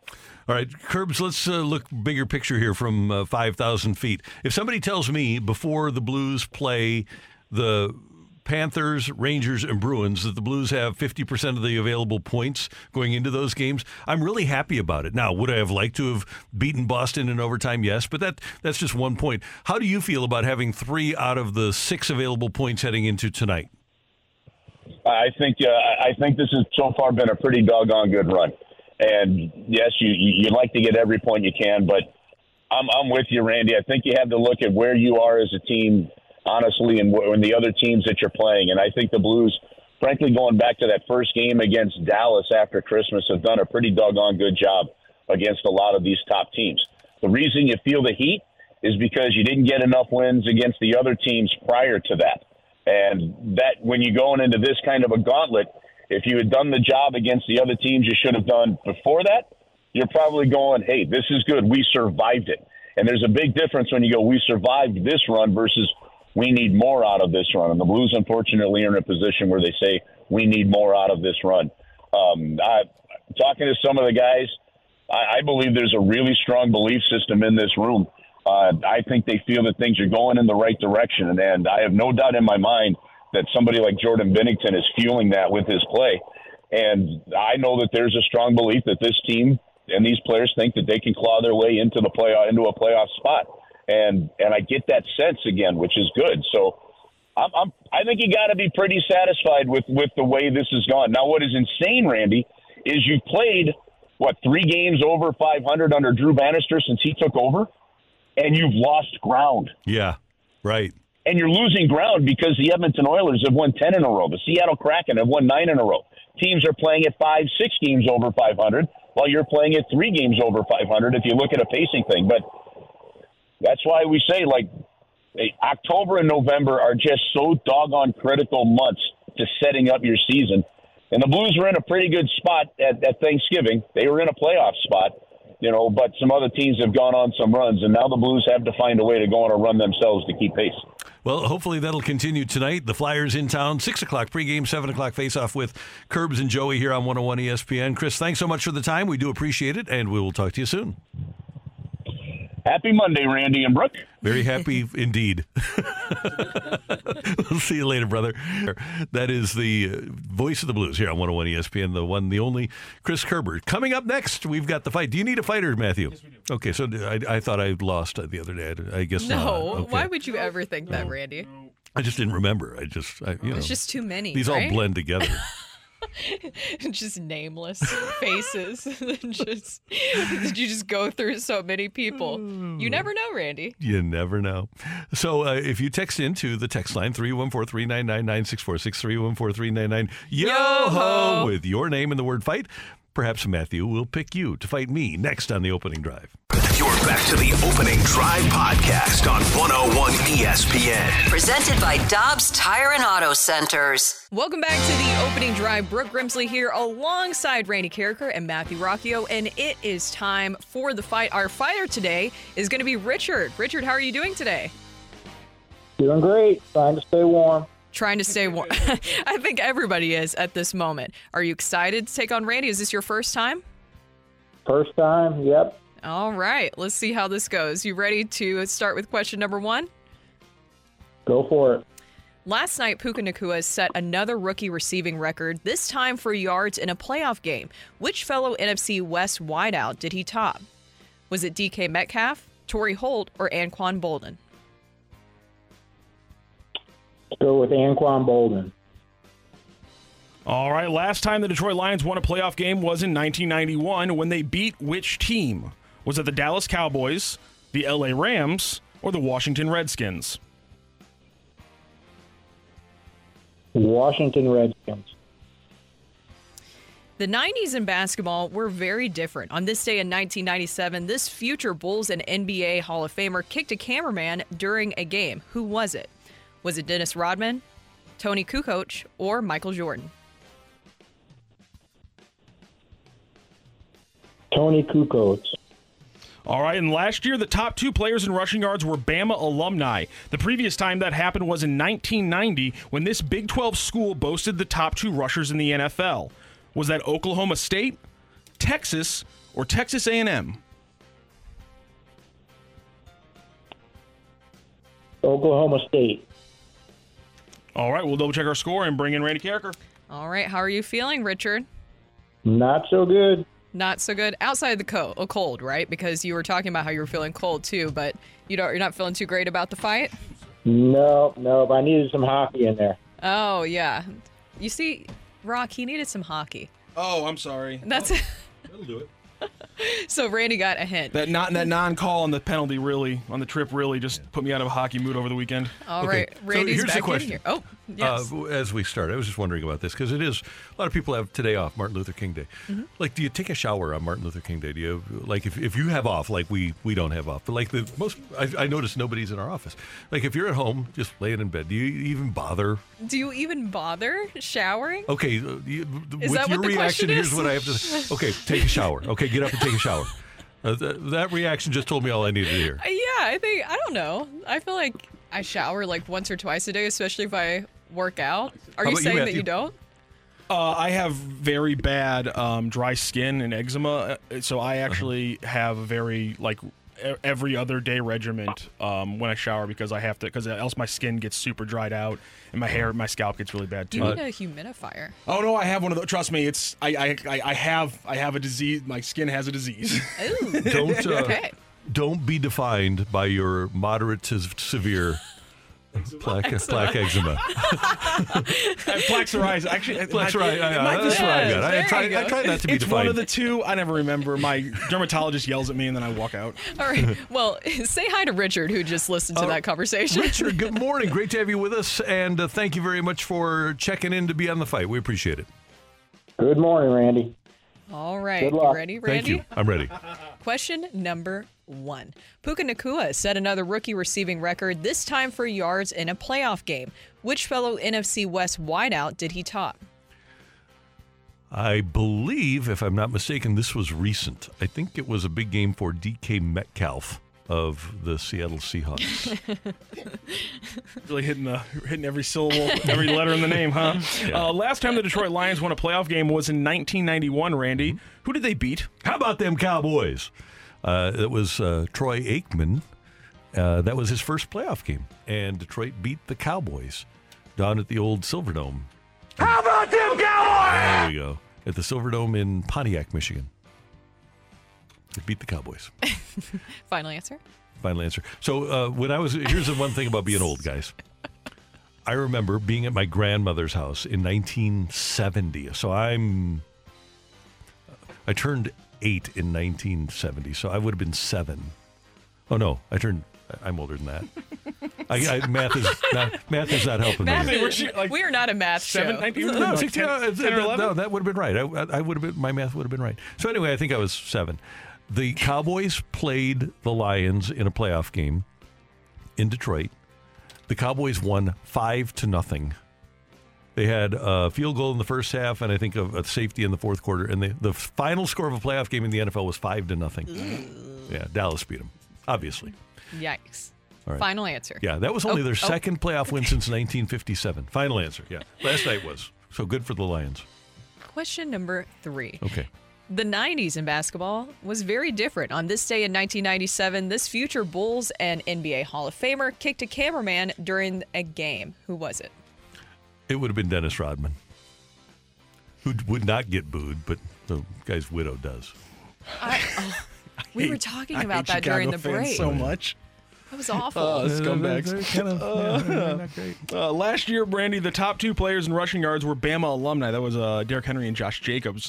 The previous time that happened was in 1990 when this Big 12 school boasted the top two rushers in the NFL. 1990. I am going to guess that you had Barry Sanders and Thermal Thurman Thomas. I'm going to bet, guess that it was the Oklahoma State Cowboys. So, how about them Cowboys? Uh, not those Cowboys. Oh, okay. All right, fair enough. Uh, another fight today. This time it's extremely cold. Did Randy need to thaw out, and did he in time to take down another fight win, 21 in a row? Or does Richard in his first fight opportunity? Also, a very cold day for him. Does he come up with a big win to help heat him up? Ring that bell. Go crazy, folks! Go crazy! The winner and still champion of the fight, Randy Karraker.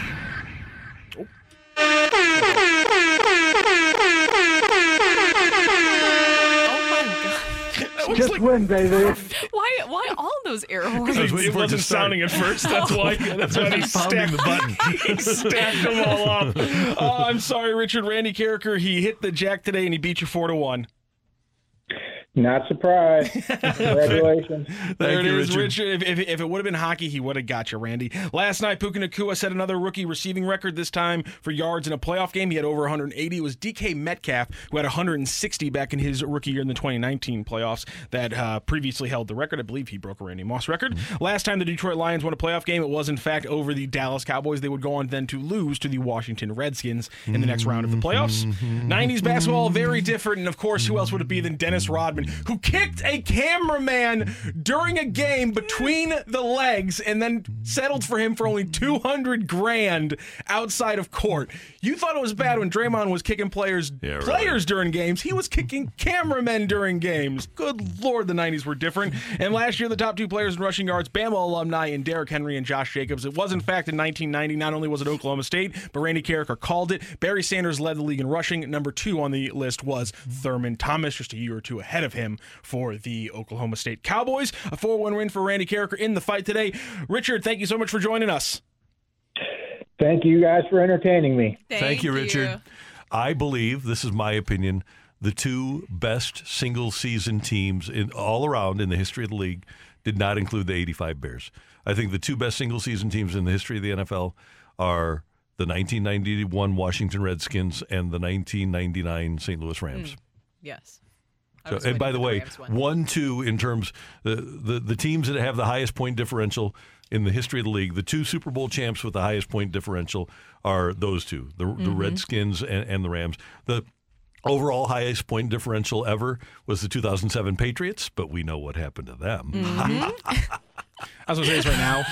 I, So excited. from 1990 to 2022, I cannot believe Oklahoma or like Miami didn't have two running backs go one That's two in the NFL. Pretty it's shocking. Pretty honestly. amazing when you think about it. No doubt about it. Uh, that's Matthew. That's Brooke. And I'm Randy. Thanks for joining us for the fight. Coming up, more on the Cardinals and the reaction uh, from them at the winter warm up. Uh, we've got some uh, interesting reaction this weekend. Good emotions from the Cardinals here. And uh, we'll hear them here on 101 ESPN.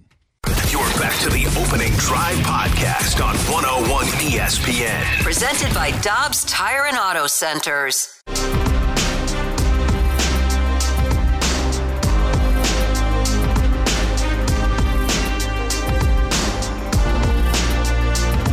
I would imagine that's going to stay pretty true. I mean, I don't want to sit up here today on, on January 13th and re- retire, but I think having a, a succession plan and uncoupling some of the things that I've been involved in at, at such a high level, I think I'm starting my 17th season. In the seat, so it's it's it's probably you know reasonably to, to think that having a different voice at some point would, would make a lot of sense, and and so as I think about where the organization is and, and, and where we need to go, you know, Bill and I have had a lot of discussions on what we want to see that look like. And, and so, you know, a lot of people are sort of jumping to conclusions with the Chaim hire, but I would say that at the very least, it strengthens our bench, at the very least. And where it leads to, we will see. But Uh, that is the Cardinals' Pobo, John Mozeliak, over the course of the weekend. And uh, Brooke, it's interesting that the and the Blues, by the way, did this when Doug Armstrong was promoted to be their general manager upon the retirement of Larry Pleau. I would have to think that the Cardinals will put a succession plan in place. That there will be uh, Pobo in waiting if indeed John Mozeliak sticks to this time frame of retiring after the 2025 season. There will be. And I think him acknowledging that, that's been the plan. That's been the formula, right? Now, who will it be is the question because you do have Michael Girsch. We saw him a little bit at the beginning of last mm-hmm. season, and then we didn't see him as much towards the end there. But I always thought that that was the plan was for Michael Girsch to step into that role. But Randy Flores is somebody that I think is a huge asset for the organization and somebody I wouldn't want to leave. If the Cardinals don't give him that role, then would he leave the organization, mm-hmm. you think? Because other organizations want Randy Flores. Absolutely. And he would be doing a different thing obviously as the Pobo, but he has great, he and his staff have great talent evaluation ability. Last night I talked to the Cardinals minor league pitcher of the year. His name is uh, Max Rajcic, and their young uh, gold glove winning outfielder, uh, Victor Scott II, who expects to be up here this year. Those guys in the 2022 draft were the Cardinals' fifth and sixth round draft choices. Mm-hmm. They were drafted by the Cardinals during the All Star break in 2022. In 2023, they're the, the pitcher of the year in the organization and a gold glove winner that expects to be here in 2024. And time and again, we're seeing Cardinal players come up that have been drafted by the Randy Flores staff. I'm going to give everybody credit here. Randy obviously is in charge of that. But I would think that t- the talent evaluation ability, the ability to evaluate young players, would be really appealing to the Cardinals. Wouldn't you think that uh, in this day and age in baseball, when the Cardinals aren't going to be signing people to 700 or 500 million dollar contracts, mm-hmm. they'd want to have as many good young i.e., inexpensive players as possible? Yes, and that's what you're looking for. I think that's a big reason why Bloom was brought in because the fact that he was basically able to make the Rays way handbook, but his expertise was in developing pitching. We mm-hmm. know that the Rays have a great job. They do a great job of doing that, of developing young pitching. And if you're going to spend a certain amount, of course, we would love for the Cardinals being unrealistic to spend mm-hmm. like the Dodgers are spending this offseason, but nobody else is spending like how the Dodgers are. No. And the Cardinals actually have made quite a bit more moves than other teams have. Mm-hmm. I think because of the RSN deal and how that's panning out and all the questions surrounding it. Look at the Rangers. Right. Yeah, they should have signed to Jordan Montgomery by now, right? Yeah. Or at least they aren't going to have. They should have signed a pitcher because they aren't going to have Scherzer and they aren't going to have Degrom. So you'll wind up with a group minus Jordan Montgomery. You'll have Valdi, who is not a big innings eater, and then you'll have people like Dane Dunning, and you'll have kind of the same staff that you had last year. Back to the Cardinals. I think that we have a tendency here to underestimate how big of a loss they suffered when Brendan Donovan got hurt. Yes, I think Brendan Donovan is somebody that you could point to just even looking numbers wise. In the second half of the season, when he got injured and he was out, the numbers really dropped off offensively for the Cardinals. But he's also a key voice and leader in that room. And one of my big takeaways from this weekend is Brendan Donovan, he didn't go, and I want to make this very clear, he didn't go out in front of all the media members and say, Yes, I'm a leader. I'm the leader of this group. I'm leading the charge of they have this group text that's going on. It was more of the other players talking about Brendan Donovan. Jordan Walker talked about how Brendan Donovan was basically like another hitting coach for him, about how blunt he is. All the players really talked about. Lars Nootbaar mm-hmm. talked about Brendan Donovan and his leadership capabilities. And he's the type of player where he walks the walk and talks the talk. And that's something that I think a lot of people gravitate to. And that's something that you need. They brought in a lot of this veteran presence. And so I thought it was really interesting, too, what Donovan said about just the mindset that the team and he has as a leader for the team going to this season. Yeah, you got a very motivated, hungry team to win. Um, we've got some great acquisitions this offseason. We have some very good key pieces, and you will see a different product out there this year. That's cool to hear, and, and especially from a young guy, but a guy that has and commands respect, doesn't demand, commands respect within that clubhouse because of the way he performs. He, he gives his all. And we mentioned the last time the Cardinals had him last year was July 29th, but he had gotten his on base up to 365. His OPS was at 787, and he had been better. He, he had a rough start to the season, like everybody yeah. else did, but he had really come along. And when you look at the Cardinals falling off at the end of the season in terms of scoring runs, not having him for the last two months played a big role. Well, and also having that leadership presence, I think, is something that was very apparent that the Cardinals were lacking. Because also this weekend, Mozeliak and the other players talked about not having Yadi around. Obviously, he's coming back into the picture, which is another huge asset for the Cardinals. But then also with these acquisitions they made pitching wise, they're bringing a lot of that veteran presence into the clubhouse that you could tell was lacking last season of just a clear voice that could lead that group. I think Donovan, on top of those veteran players, is somebody who is a voice of reason and somebody who will really push these guys because they said it themselves. Yeah, so and spring training starts in a month, so they can have a I'm chance so to. excited. I am. I'm. Re- I'm ready for it. So uh, that's your Redbirds coming up. It is a gleeful day. A gleeful day for football fans in St. Louis. We've got the rush hour reset coming up next on 101 ESPN. You're back to the opening drive podcast on 101 ESPN. Presented by Dobbs Tire and Auto Centers. Stories of the day on the opening drive with a rush hour reset.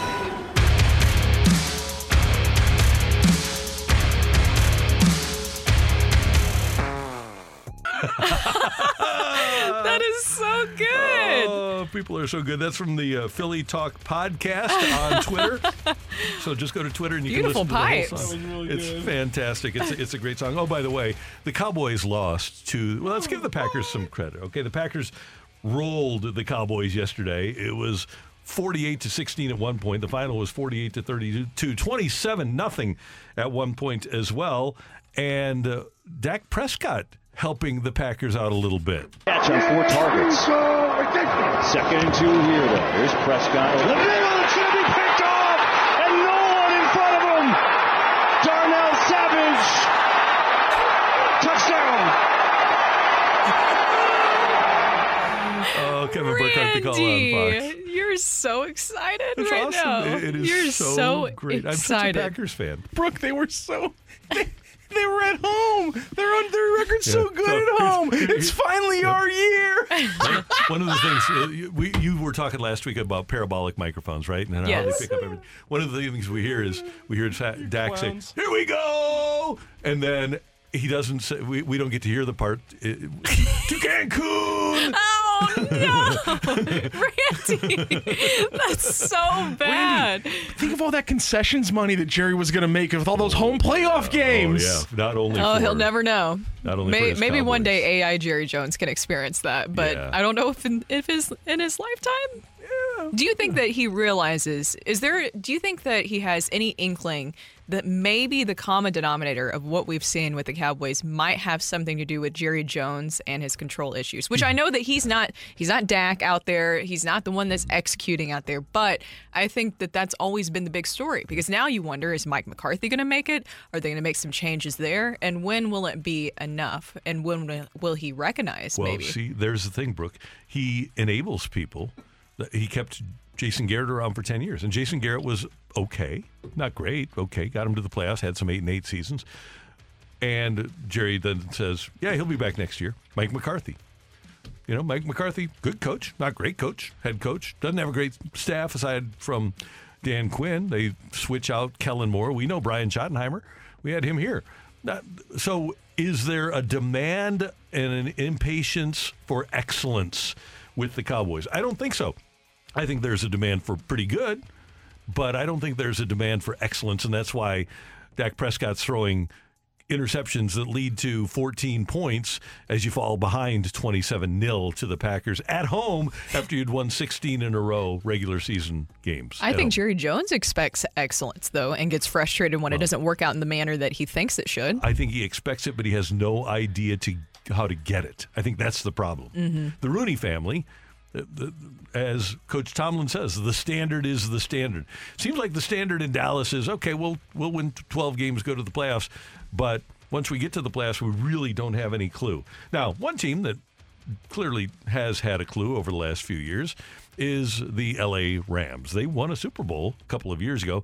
Then they go 5 and 12 last year and this year they bounce back and it was amazing to look on Fox and on ESPN and on NFL Network. Everybody was picking the Rams to go into Detroit and win. And I have to believe that Dan Campbell probably made his players aware of that. Mm-hmm. And so what happens?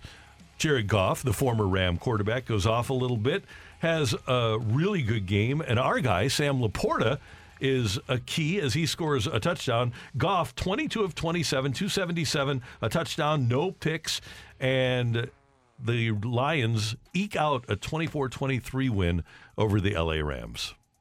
Let's go Lions. I- St. Louis Lions. I like the Lions a lot. One, because you mentioned the St. Louis connections, but I think a lot of people were rooting for the Lions last night because of the Rams and that whole situation, as we know here. Mm-hmm. I we, might be one of those. I- yeah, I think you were one of those, Randy. But then also the St. Louis connections. But I just like the Lions in general. The fact that they're this is the first time they were able to accomplish this in over 30 years, I think says a lot about what Dan Campbell has been able to do with this team, with this organization, the way he's able to turn things around. I also love, I know that you were at the writers' dinner, and so you didn't hear this, but they had a little tidbit during the broadcast where they said apparently his wife has revealed that he's a perfectionist about everything, even when it comes to making brownies. And so that Who's was. Who's Dan Campbell's wife. Oh, he, so he's a perfectionist He's a about making perfection, brownies. even about brownies. Like that's how big of a perfectionist that I like he is. more ever than ever. I just you can see why players really elevate around Mm-hmm. him because he brings out the most. And then the storyline between the whole quarterback situation with Jared Goff and Matthew Stafford, I just like that Jared Goff was able to come out. This has been a great season for Mm-hmm. him, and then all the young talent around him too. The fact that they've been able to do this. It shows that they'll have success this season, which they have had. They've accomplished that, but they're going to be able to continue to build off of it. And I wonder if what they did in the game that was stolen from the Lions, if that was something that Matt LaFleur took away and said, okay, here's how we can beat Dallas. Because Dallas had been averaging 40 points a game at home. And then all of a sudden they're held to 20 or whatever it was, 21 by Detroit.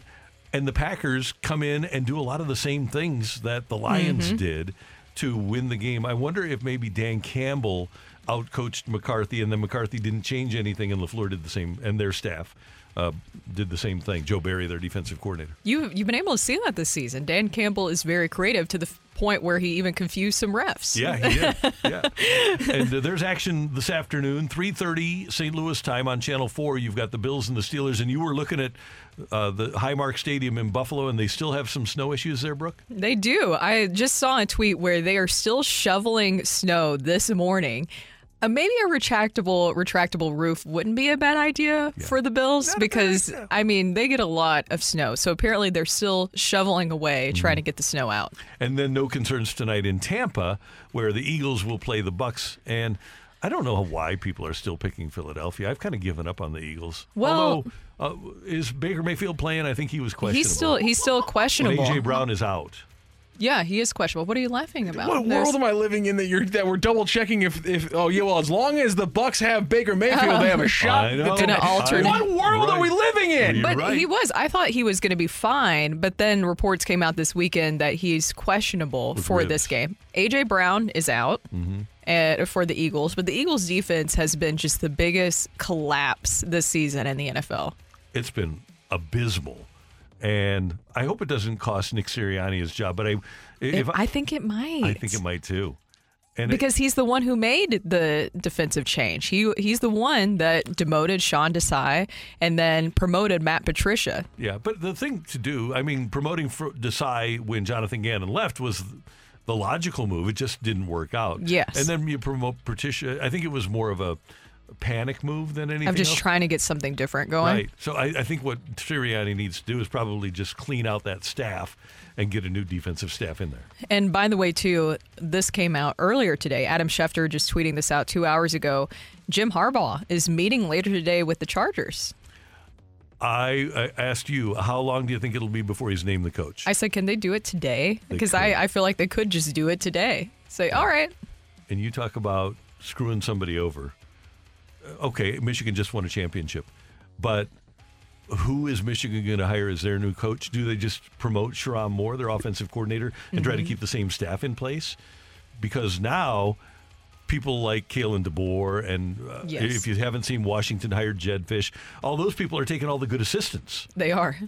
they are. So it's hard to build a staff now if you're Michigan. Although I guess you can just, a la Brian Kelly, steal somebody from another school. Oh. That works. Yeah.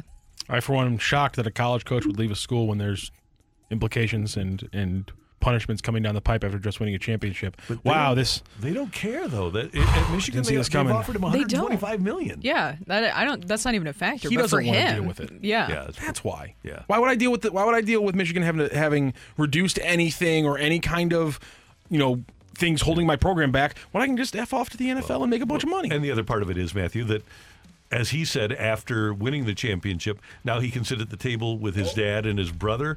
Well, if he wins a Super Bowl, now he's at the head of the table with his dad. And mm-hmm. his I was gonna say, can he? I mean, 'cause here's my, here's my thing: Super Bowl, national But championship. championships, though, just football championships. I mean, Jack Harbaugh didn't But I'm win saying a Super Bowl. he's got he's, he's got to pull. He's, if he has a Super Bowl, then it's brag, then brothers bragging everything. rights is he everything. I, I everything, played in the NFL. You didn't. I won in the mm-hmm. NFL. So did you. But we I won more. Like just keep racking up the wins. How, how do you like Bizarro World? How about this one? Never happened. But how about Jim going to the Chargers and Michigan hiring John after the Ravens season is over? in a is somewhere in an alternate universe Yeah. that's happening. Wouldn't that be fun? I don't know. I don't know if it'd be fun. It'd be weird. Definitely. Oh, by the way, here's an idea for Michigan head coach if they don't want to promote Sherrone Moore is Mike Macdonald, who's a hot prospect for NFL head coaching jobs. He Mm-hmm. was the defensive coordinator at Michigan. Now he's the Ravens defensive coordinator under John. Yeah.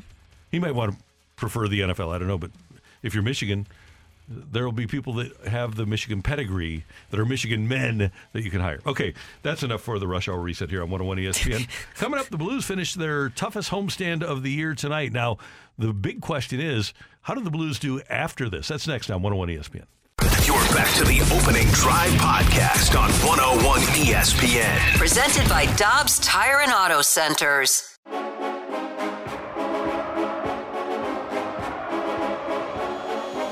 Thomas trying to send it ahead. Eventually gets tripped up, and the Bruins come in two on one on Parayko. McAvoy to the middle, shoots and scores. Boston gets the overtime goal, wins the game four to three. Blues will take a quick look at it. Well, Thomas is fired up because of a penalty. And he didn't get the call. There's nothing you can do about it now. He's yelling at the referee. He is absolutely furious with Michael Markovic. Well, he, he should be. He got tripped. Wouldn't you be mad? I, I would be very mad. And that's why when we were talking to Chris Kerber about it earlier, I said, I'm just going to go ahead and say that it was obvious that Mm-hmm. that was a missed call. And the uh, the other hard part of this is is that they can't really speak about it. The players and Bannister can't really speak about it, right? They can, but they'll get fined. Exactly. So it's like the NFL. You can't Yeah. exactly speak out against the refs in that situation. I hope that that ref eventually addressed it with Robert Thomas because that was a pretty egregious non-call there. Yeah, it was blasphemous. Oh. Egregious. Egregious, blasphemous. What's another one? Quick, quick. What's another one we can say? Uh, Preposterous. Uh, yeah. Ooh, that's another good one. Thank you. So Yes. that may have cost the Blues a point. Right now, the Blues have 44 points. They're three points out of the second wild card spot. And as Curbs mentioned to us, Edmonton has won 10 in a row. The Kraken have won nine in a row. And the Blues are dealing with the toughest part of their schedule. That's the one saving grace, Brooke, that I'm taking out of this. Edmonton's 10 in a row. New Jersey, okay. Now, they did beat the Rangers like the Blues did. They were part of that losing streak. But then they've beaten San Jose. They've beaten the Kings. They've beaten Anaheim. They beat Philadelphia. They beat Ottawa, who the Blues didn't take advantage of playing. They beat Chicago, who the Blues didn't. This was pre coaching change. Blues didn't take advantage of their Chicago chance. They didn't take advantage of their Detroit chance, and uh, they. uh, The Oilers also have beaten Montreal. So the Oilers are taking advantage of some parts of their schedule that the Blues weren't able to take advantage of. Now, coming up, though, the Oilers have Toronto. They're great. Seattle has won nine in a row. They have to go to Calgary. They've and then they it, it softens up for them again. So Edmonton could be a real threat, not only for the wild card, but in their division. And then you look at Seattle, and I, I don't know how Seattle does it. I really don't. Yeah. Uh, they're, they're they play a really good team game because I don't think that they're an exceptionally talented team. No. but they've won nine in a row, and I give them credit. Yeah, and you want to see the Blues kind of get on that stretch. I think that that's what we're all waiting for for a full buy-in of a turnaround for the season, right? Is that you want to see the Blues go on a strong stretch like that, a, mm-hmm. a strong winning streak. But aside from that, if you would have told me during these five games that they would get seven out of ten possible points. I would say that that's a huge positive, against, uh, especially against the teams that they played against. As you mentioned, I mean, Vancouver, Carolina, Boston, the Rangers. I think that that is a big takeaway of at least some positive changes. I, you, it feels like you want to just see more of that, a stronger stretch from the Blues. Yeah, and they played the best teams in the league really tough. And now the schedule for them will soften up, but they can't play to the level of their competition, Yes. right? They played up during these games. They can't play down as the schedule softens up for them a little bit. And after this game, they've, they've got Washington. They've been one of the worst teams in the league. They've got Washington on a home and home a couple of times. You go to Calgary, you go back to Vancouver where they're tough. But uh, the Blues need to take advantage of these opportunities because it's going to be pulling teeth towards to the end of the season. They're not going I don't think. I don't think the Blues will go on a roll so that they'll have a playoff spot wrapped up heading into the final week of the season. I just No. don't see that happening. No. But I guess another positive of playing up to their competition, or uh, the bad part of playing down in their competition, if you're playing up to your competition and you are able to make it into the playoffs and get that wild card position, then you would hope that you would be able to, since they've shown some resilience, especially under Drew Bannister now, that they would be able to pull through those games. And Brooke, the one X factor in all of this that those other teams that are in the hunt, and if you look at right now the wild card race in the Western Conference, uh, you've got Nashville leading the way, you've Mhm. got Edmonton second, you've got Seattle third, you've got Calgary fourth, and then the Blues, and then also in the hunt Arizona. The one guy that is the X factor in all of this that no other team has is a goalie like Jordan Binnington. That's that's the biggest thing. The way that Jordan Binnington has been competing here, especially as of late, this has been a good season for him. But in general, after the holiday break, it feels like we're getting back to the Jordan Binnington that you were expecting all season long Mhm. from him. He is so strong. He is the difference maker for them, and that's what you need. That's the difference right there is to have your goalie be a difference maker for you. And you might be driving along saying, Randy and Brooke, come on, he hasn't been that good. Well, tell me another one of the goalies on those other teams that has carried their team to a Stanley Cup at some point. Mm-hmm. It hasn't happened. And that's why he's an X factor because you know that he's capable of putting a team on his shoulders and carrying it to a Stanley Cup. Yeah, 100%. And if we're also looking for another positive is the power play at least getting incrementally better. The power play is coming along. I'm Are you excited? I don't know if I could be fully excited yet, Randy, but they do have four power play go- goals in their last two games. That's better than what we had seen prior. Uh-huh. So maybe this is some of the changes that they've made because there's not much that they could do, but I do like some of the changes that they have made that maybe have at least sparked. But the biggest thing is a spark is nice, but can it be a little bit more of a lasting flame for them? The talent certainly is there, and we wondered where this was. Maybe it's as simple as Brad Richards being hired as a consultant. Maybe it's just another stroke of genius by Army. I was just about to ask: Is it is it is there an aggravating part that the solve seems to have been more net front, more consistent net front presence, and That is the solve, adding- yes. and then Yeah. changing up the defenders on the power play, like or, or just changing up the form. Like it just sometimes we, we talk about how, how confusing sports is, and as fans we go we throw out all these ideas, and no, we're never going to be correct. And then something like this happens, and you're just like. Well, it's kind of what we've been yelling about for the last year, and then it works. It's a little aggravating in a way. Like how, how, it, you couldn't have figured this one out a little quicker. there had to have been more of a reason why they didn't incorporate Colin Parayko a little bit sooner. And I know that that's been a topic of discussion of why he wasn't being more involved. And maybe they thought minutes wise, something that it would take away from another aspect of his game. But it just makes a lot of sense. I think we have to be more ju- judicious in when we make these recommendations on the show because sometimes people are driving down to the rink at a time where they might not hear it. So we have to know exactly what time to make our recommendations so that they hear them and implement them. I, I don't think it's a coincidence that you were definitely talking about adding Colin Parayko quite a bit. And then sure enough, Bing bang there boom. he is. Yep. You, you Uh, need a little bit of credit. We need to get you kind of an assistant job I'm, there. I'm, I'm good with this. Drew, Banny, you're welcome. Even more so than the defenseman stuff, the net front presence stuff is wild because I feel like we've been talking about that on and off for the Blues since like 2015. And Jake Neighbors was doing it early in the season, and then he kind of just stopped. And then you see him start doing it more. You get Sonny in front of the net for that one big goal uh, on the power play. It's just it seems so obvious, and I'm just wondering what what was the holdup. That's what. That's why I like Jake Neighbors. He's not afraid to do that. Why is Keith Tkachuk going into the Blues Hall of Fame on Friday night? Right? How do you get 500 goals in the mm-hmm. NHL? Net front you're- presence. Your net front presence, exactly. So well, a lot more than that, but obviously That helps. That, helps a lot. Yeah. He, he knew how to do it. Coming up here on 101 ESPN, we're going to talk a little bit about the NFL's Spider-Man meme.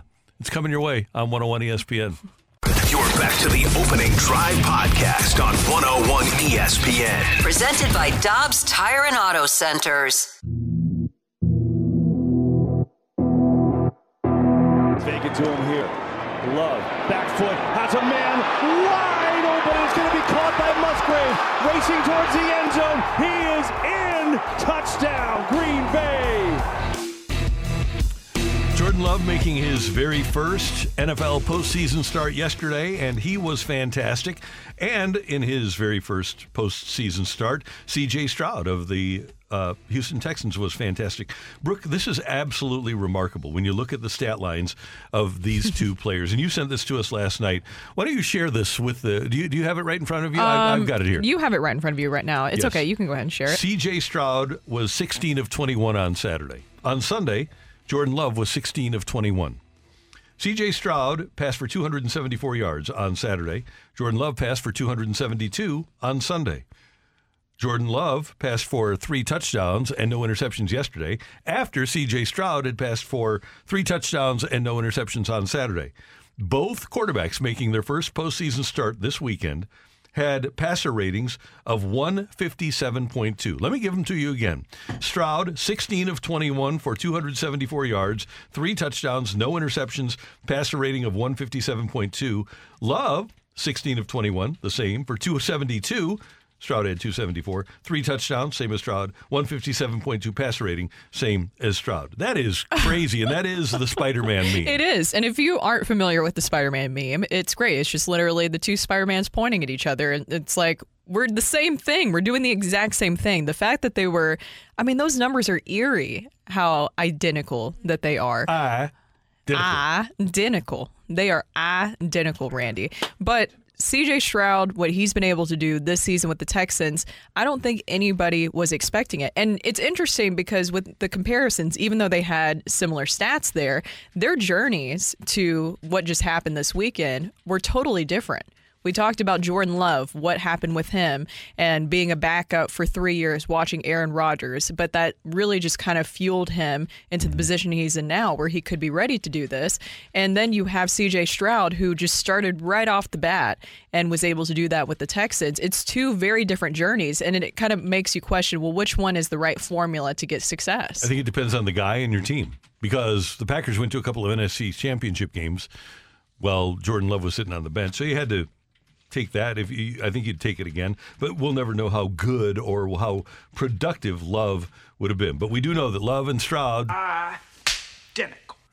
are uh, very similar. hey, Brooke, would you like to know, with your information that you provided us, that Jim Harbaugh is interviewing with the Chargers today? Would you like to have my predictions for all of the coaching jobs in the NFL? Oh, yes. Let me get a pen real quick so I Okay. can keep track. You got it. Okay, go ahead. Washington Commanders. I've got Bill Belichick going there. Really? Even with the reports saying that they wouldn't be interested in him? Yep. Because I think that uh, They're lying? Josh Harris is ultimately going to desire him. Lying's an awfully strong word. Yep. No, Dan Snyder's Atlanta gone, so I guess they Falcons, changed. uh, your guy, Mike Vrabel. okay, okay, Oh, I like that one. Chargers, Harbaugh. okay. Raiders, Antonio Pierce. Yes, because you have Maxx Crosby saying that he would request a trade Mm-hmm. Right. if they didn't hire him. Yep. Last year, David Tepper, the uh, crazy owner of the Panthers, wanted Ben Johnson. Didn't get him because Johnson returned to Detroit. Now the reports are that Tepper literally has a blank check ready for Ben Johnson to be the head coach of the Panthers. But if you're Ben Johnson, with everything that he's built with the Lions, and I know that you could take that elsewhere, of course, he would want to be a head coach eventually. Would you really want to walk into the Lions' den, which is Tepper and his organization? Blank check for a guy that's got like You 20 say, okay, I'll do this for like a year or two, Yeah, three fire me. years. I'll see what I can get out of Bryce Young. Get some control here. I think that uh, he'll he'll take the money, and it there's only 32 of the jobs. Okay, Titans, you're you you just perked up here. Texans offensive coordinator Bobby Slowik. Oh, yes, I want that, You like please. I, I would love that. Now, will it happen? I don't know. I also like Ben Johnson for the Titans. I know that Mm-hmm. those are two very, it's every team wants Slowik and what he's done for the Texans, obviously offensively. I just think that we don't need another defensive minded coach to be your head coach. We Exactly. need an offensive mind coming in there. I And of course, you're going to hire probably an offensive coordinator, all that stuff, but it just feels like it's necessary, especially if Will mm-hmm. Levis is going to be your franchise quarterback and you're going to build around him and you're ushering in this new era. Derrick Henry, highly unlikely that they re sign him. I feel like you need somebody like Slowik to come into the organization. I agree with you. Now, here's the other one, and this could mess everything up based on what happened yesterday. I've got Seattle with Dan Quinn.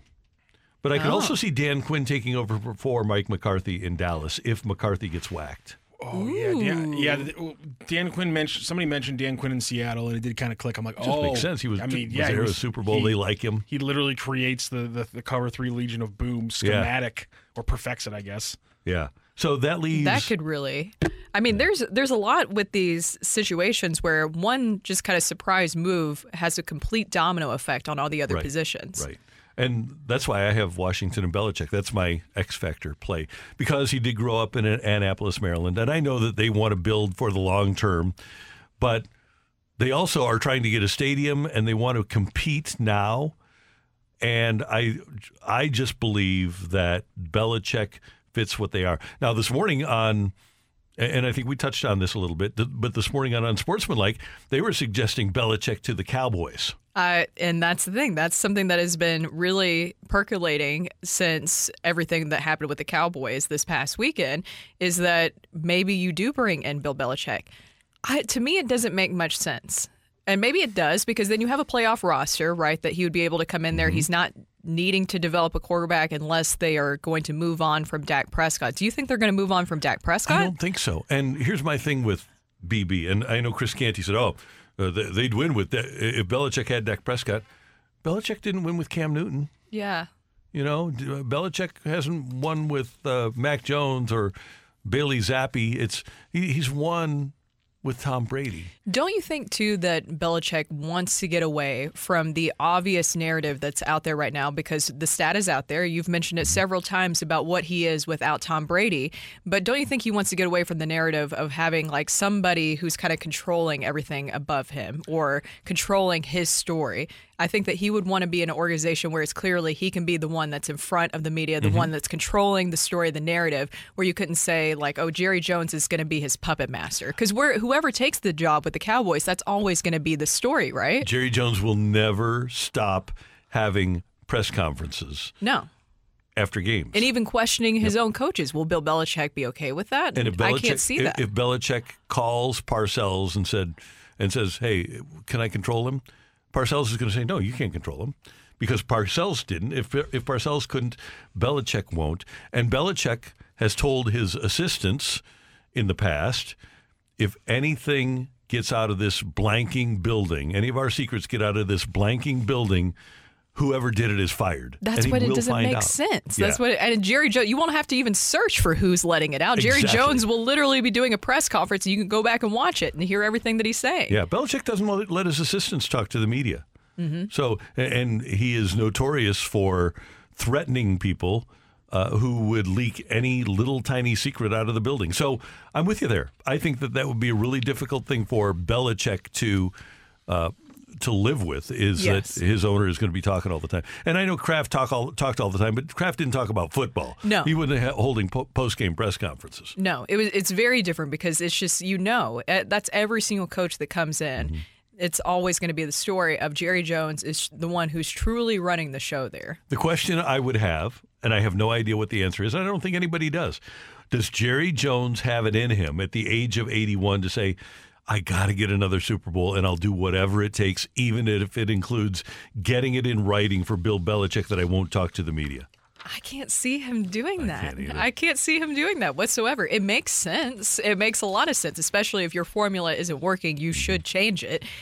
I just can't see Jerry Jones stepping away in that manner. Here's the thing on the biggest night of many people's lives at the Hall of Fame ceremony, he hijacked it by talking for an hour and causing Kurt Warner to have to edit his own speech. That's so, terrible. Right. And and Jerry, he's going to hijack everything. He that's just who he is. Same thing with moving the Rams. He Uh-huh. hijacked the process. And there's people here that want to blame Clark Hunt for some reason. I don't get it. No, that was all Jerry Jones doing. All. J- Jerry Jones and Eric Grubman's doing. And Clark Hunt had nothing to do with the Rams leaving St. Louis and going to L.A. he was along for the ride. But Jerry Jones, he was the the ship's captain there. He was. So, uh, so he's he. When a guy has that much power and gets away with it for so long, it's almost impossible to turn that power over. There's no way that he steps away whatsoever, even if it meant guaranteeing a championship. Do you think, like, even if it said, okay, you're going to get a championship if you do this, I don't think that he could. I just, I No. think because he wouldn't believe it. He'd be like, no, Yeah, surely not. I agree. Yeah, and and he, then somebody would say, you have to say, please don't call me Shirley.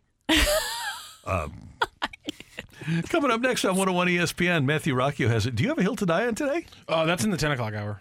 Oh, I forgot we're going till oh, 10. we are going on Did you guys until 10 yeah, today. Did you guys forget we're we going did till 11? forget. Like, yeah, yeah, we're, we're in That's the why 10. I was asking you what's coming up in rock and roll earlier. I mean, we're doing rock and roll here, but we also have an hour after that. Oh, Randy, are you excited? Awesome. So it's on the rundown. What do you, it's I'm, I'm, I'm just not paying attention, hour. Matthew. I've got. I've got I other forgot. things on my It's mind. I forgot too. I know. I'm, You got I'm four literally. whole I, rows. am literally looking. Here's the grid that I get every day. I'm literally looking at it, and I have no blanking idea. Okay. we we're we're very you know present people. We just take things one moment at a time. We have an day at a attention time. span of one eight and a mi- half seconds, right? so bad. I completely forgot about that. yeah, me too. Ooh, all right, that'll be a fun hour then. So coming up, we do have rock and roll uh, coming your direction here on uh, the opening drive, plus a balloon party, I guess, on 101 ESPN. You're back to the opening drive podcast on 101 ESPN. Presented by Dobbs Tire and Auto Centers.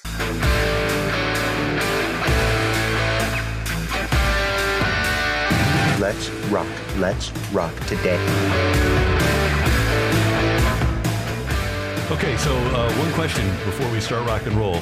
Text six five. No, not. Uh, it's been only like Whoa, thirteen months. what it's only been was thirteen that? months. Text three one four three nine nine nine six four six three one four three nine nine. Yo ho. And here's the question. So uh, Brooke is going to try out or audition Oh, for no, no. a sports Okay. thing today. And the the question is, have you ever thought of this being called? An audition, which it is, you are 100% right, but I always thought of it as like a tryout or uh, an attempt to make the team. I never thought of it as an audition. you but can say- but you're not wrong. Okay, I, I'm not technically wrong. Is it the right word to have chosen? No. Is Brooke also a little sleepy? Yes. Okay. And then forgot that we also are staying here for an extra hour today and I needed a Diet Coke to power me through. yes, these are all correct things. But you're right. I should have said try out. I just said audition in the moment. And Rocc's like, oh my God, why would you say audition like it was just the It ju- worst thing no, on because earth? when you said I'm trying out, or when you said I'm auditioning, I said I'm auditioning. Yeah. What my question was simply like I, Because I you, was think like, of you think of dancing, you think of No, it was. I, Is that I- what it was? I no, it was like I didn't know what that pertained because like, if you tell I'm trying out, I go okay. Well, then you're gonna have to play some tennis, and they're just gonna Yeah. grade you hard. There's just gonna be are you good or are you bad? Here's your skill level. When you say try out, though, I'm just wondering. Like I just it, it- there's a different connotation in my mind that it's gonna be like less just like hardcore like performance and more like performative. Like, well, are you like you know. Are you, do you like tennis? Is, is this something that we can like, you know, can we promote you as But being that- a good tennis player on like social media? Like, are you good in videos? And are you good at tennis? Like, I didn't know if there was a combination thing. That being said, though, you try out for a play, you try out for You a spot in a band, right? Yes. Audi- Uh-huh. It's the same thing. It's just Same that I think it's more of people associate Yeah. certain words. So I am auditioning or go. trying out, I guess, to see if Auditioning I, for trying out. Yes, auditioning and trying out for and trying out. tennis. Yeah, you'll win. Seeing it's So not it's not that it's not that competitive. It's just that with the Missouri Athletic Club, I am I've been really excited. As you guys know, I'm I've played tennis my whole life, and I've been waiting to join a tennis league. And the Missouri Athletic Club has a great tennis program with some competitive people over there. And so this is just c- to kind of see like what rating because in tennis you have a rating system, Uh-huh. and so like where I could place Okay. there. So, question: Do you have the bag that holds like three or four rackets? I do. I do Everybody have else is done. Then everybody else is done. You're you're you're winning. It's, it's over for them. Is that is that the, Yeah. is that what you're checking for? Yeah. Randy, there's a lot of people with three or four rackets because I was just paying attention one day and people were just walking in with like four rackets, different things like that. They have their tennis skirts. I was like, I haven't bought a new tennis skirt in probably a decade, Uh-huh. so I might need to do that. Yeah, get. I feel like I gotta might- get with the yeah, program. You, Does it you're gonna be go buy clothes. Okay. Yeah. Uh, and so, uh, do you ever slam a racket to the ground? Yes, I'm I've putting, I'm never putting done that. that. What? I've never done that.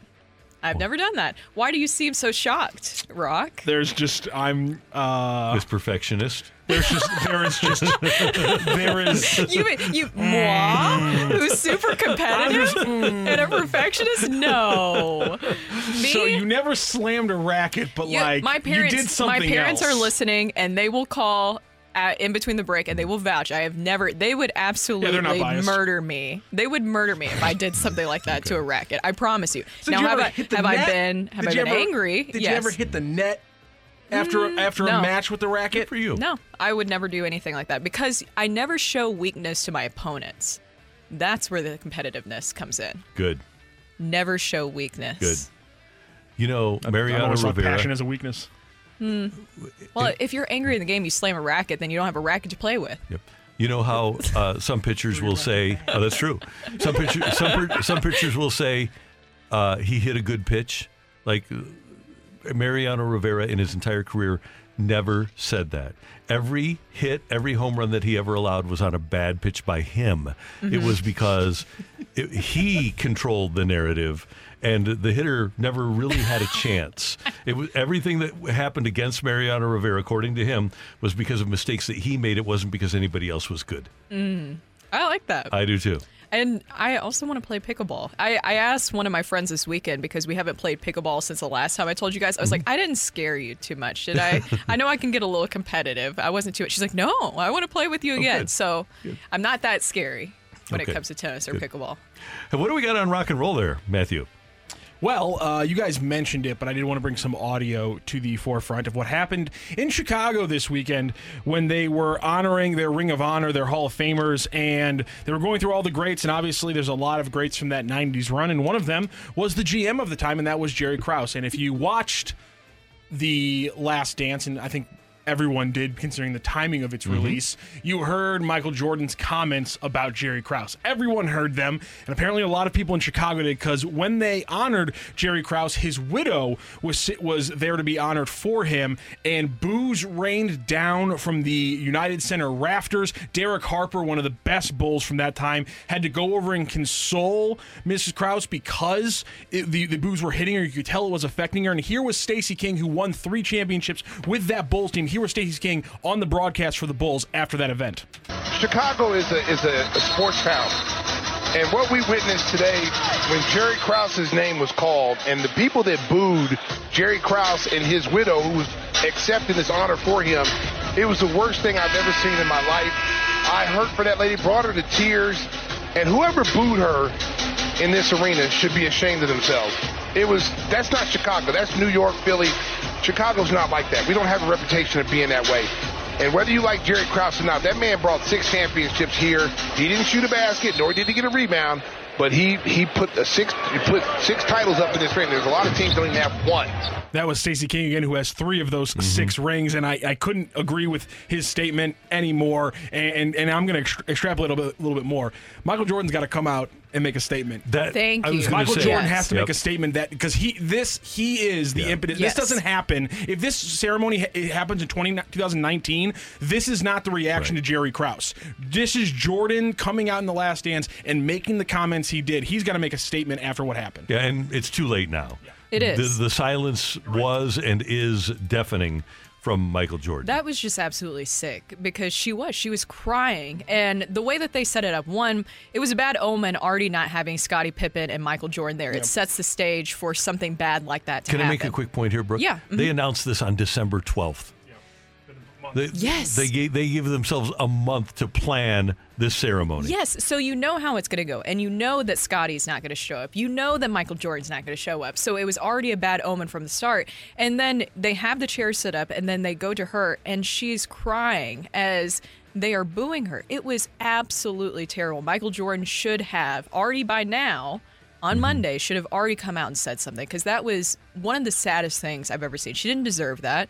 Jerry didn't deserve that. I know that there's a lot of issues with how everything was broken up. Michael's been very vocal about that, but he is gone. You knew he wasn't going to be there, he wasn't going to show up. So to boo his widow is just absolutely awful. Now, I'm not going to claim that we are holier than thou here in St. Louis because I guarantee you, if the same thing happened with the Cardinals and we were honoring the multiple world championships and the same and John Mozeliak's picture was put up on the screen, there's going to be people in the stadium that boo. Would they boo his widow though? I don't think the Well, Cardinals fans would. fans do that. don't have that. I, I think I think fans are bad at having self awareness. I think so too. I think fans are the, the worst moment in the world worse is a than mob men- self-awareness. I- yeah, mob mentality, a complete lack of self awareness. Yeah. That's the worst time for for that that kind of moment, and it's all the variables Yeah. kind of perfect storming it. So I think sports fans generally now are different than they were. I don't think class is something that sports fans really worry. Uh, not everybody, but there's a really vocal minority that doesn't worry about being classy, and they just, however outrageous and ridiculous their opinion might be, they need to voice it. And that includes hating the general manager of a team that won six championships under his watch. And he's in Jerry dead. Krause. Yeah, He's dead. The Right. man's dead.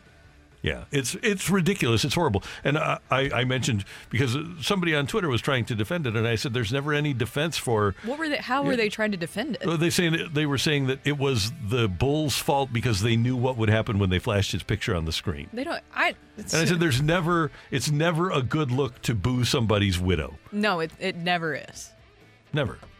So it's you, I mean, really, you can't you can't have the. You actually have hindsight to look back and say, "Oh, these are all the situations that was happening. He was losing the coach. Michael was probably going to Michael was going to retire again. You know, the, the fact that there's a cap. I mean, you you have now the benefit of hindsight." And that's why, and that's why I just think that it's clear the Last Dance did this because no one, Yeah. everyone No just doubt. looks at Jerry Krause as the GM of a six-time winner, not this scumbag rat that that Jordan has portrayed him as, which he obviously wasn't. Yeah. It's awful. That's rock and roll here on 101 ESPN. Coming up, we've got a balloon party with us. Is it time to get interested and be enthusiastic about the outfield potential of the Redbirds? That's next on 101 ESPN. You're back to the opening drive podcast on 101 ESPN. Presented by Dobbs Tire and Auto Centers.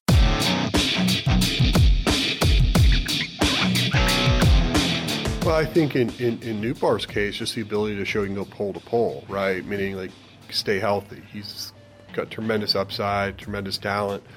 And I think in Walker's case, it's, you know, from a defensive standpoint, you hope he can get to where he's at least league average from a defensive standpoint. We certainly felt like he was trending that way towards the end of last year. He's been uh, spending the month of uh, January working with Jose Oquendo down in Florida, so that's encouraging. Um, but I think it's, it, as you can imagine, from a offensive side, it's a pretty exciting group. Um, guys that actually profile out as corner outfielders, that sky could be the limit. And so ultimately, that's what you're hoping to see come together.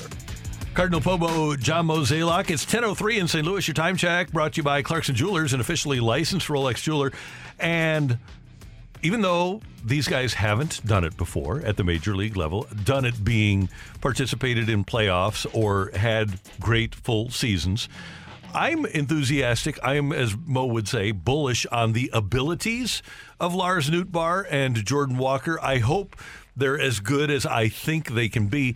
But, Brooke, I think one of the things, especially for Nootbaar, that we have to look at is availability. I have no idea, no no doubt that Jordan Walker is going to be a stud. By the way, he's Mhm. up to 260 pounds, and as Mo mentioned, he's been working on his defense with Jose Oquendo, which is huge, and he will be. Mo said we hope that he can be a league average. I think he'll be an above average defender simply because he's got the athleticism, he's got the arm, the speed. Uh, hopefully, he has the instinct. And we know Nootbaar can play defense. So the, the big thing for me is Lars going to be there in left field, and is he going to be able to maximize his apparent ability? I think that that's that was a big talker yesterday, and of course we're going to get some texts in, and some people will say, "Well, of course all the players are going to talk about how they want to be available the entire season," but that is what you want to hear from the guys. Brendan Donovan talked about it, Jordan Walker talked about it, and Lars Nootbaar talked about it as well about being available for the entirety of the season and how that's been a focus of his off-season training. But also because we've seen kind of Lars Nootbaar in his short time here with the Cardinals kind of have have a tale of two halves that we have seen with him, where you want to see a full body of work from him where it's not just the first half maybe down and then he heats up in the second half. He talked about emphasizing making sure that he can put that all together. That's also been a focus of his training where he doesn't just have a high performance of Mm-hmm. one half of the season. And last year we know that injuries were something that hampered him and some of those injuries were not necessarily of his own doing. There were some funky things that happened there. But I think that was an emphasis for all the guys. Nolan Gorman talked about Mhm. that as well, where his nutrition and focusing on that so that he could reduce inflammation in his body was a big factor of his offseason training. So, of course, all the guys are going to say those things.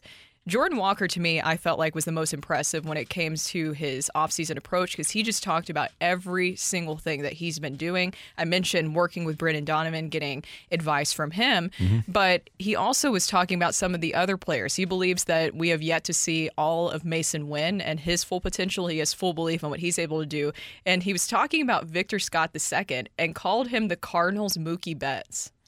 That could be the case. There's very little doubt in my mind that Victor Scott, and I don't know that he'll ever hit for the power that Mookie Betts does, but I know what Jordan's talking about in terms of their ability. They both grew up in suburban Atlanta. They were aware of each other in high Mhm. school. Everybody knew who Jordan Walker was in high school, and with uh, the speed possessed by Victor Scott, uh, Walker was aware of him, and they both have very distinct abilities, but their abilities are great. Now, we talked about the corners, and one interesting name that we haven't heard here is Dylan Carlson, and there's a reason for that. John Mozeliak talked about how the Cardinals are going to put an emphasis on defense, and the players that make the Cardinals the best defense are what we would expect. Well, I definitely think that makes us the best defensive club. Um, obviously, Dylan Carlson can play center, so I mean, I think we could have some flexibility there. But I do think if if Winn's at short and Tommy's in center, that's probably the strongest defensive club we could have.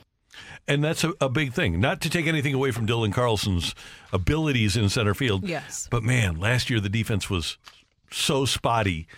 And it did get better at times as the second half unfolded. But Masyn Winn, and I, I mentioned this before Masyn Winn ever came up, he has Trea Turner type ability to play shortstop. He's got those sorts of tools. We know he's got the rocket arm, he's got great range. Defensively, I don't really have any questions about Masyn Winn. And then Tommy Edman in center. And we talked about it last year. People say, well, what about the arm? What about the arm? What about how often does a center fielder's arm really need to be shown off? Now, would you like to have it in those two or three times a week? Yeah, you'd like to have it. But Mhm. I'd rather have the guy that gets to and catches more baseballs than the guy that doesn't get to as many balls but has a great arm. I I mean, I think that there is a reason that Tommy Edman was their center fielder. Even remember when Dylan Carlson came back from injury, they didn't put him back in center field. They kept Tommy Edman. I think that says Mm-hmm. a lot about how they view Tommy Edman as their center fielder. Now the big concern, of course, is with his wrist. Will he be fine throughout the season? And when does Victor Scott come into the Mm-hmm. question? And where does Dylan Carlson then fit in all of this?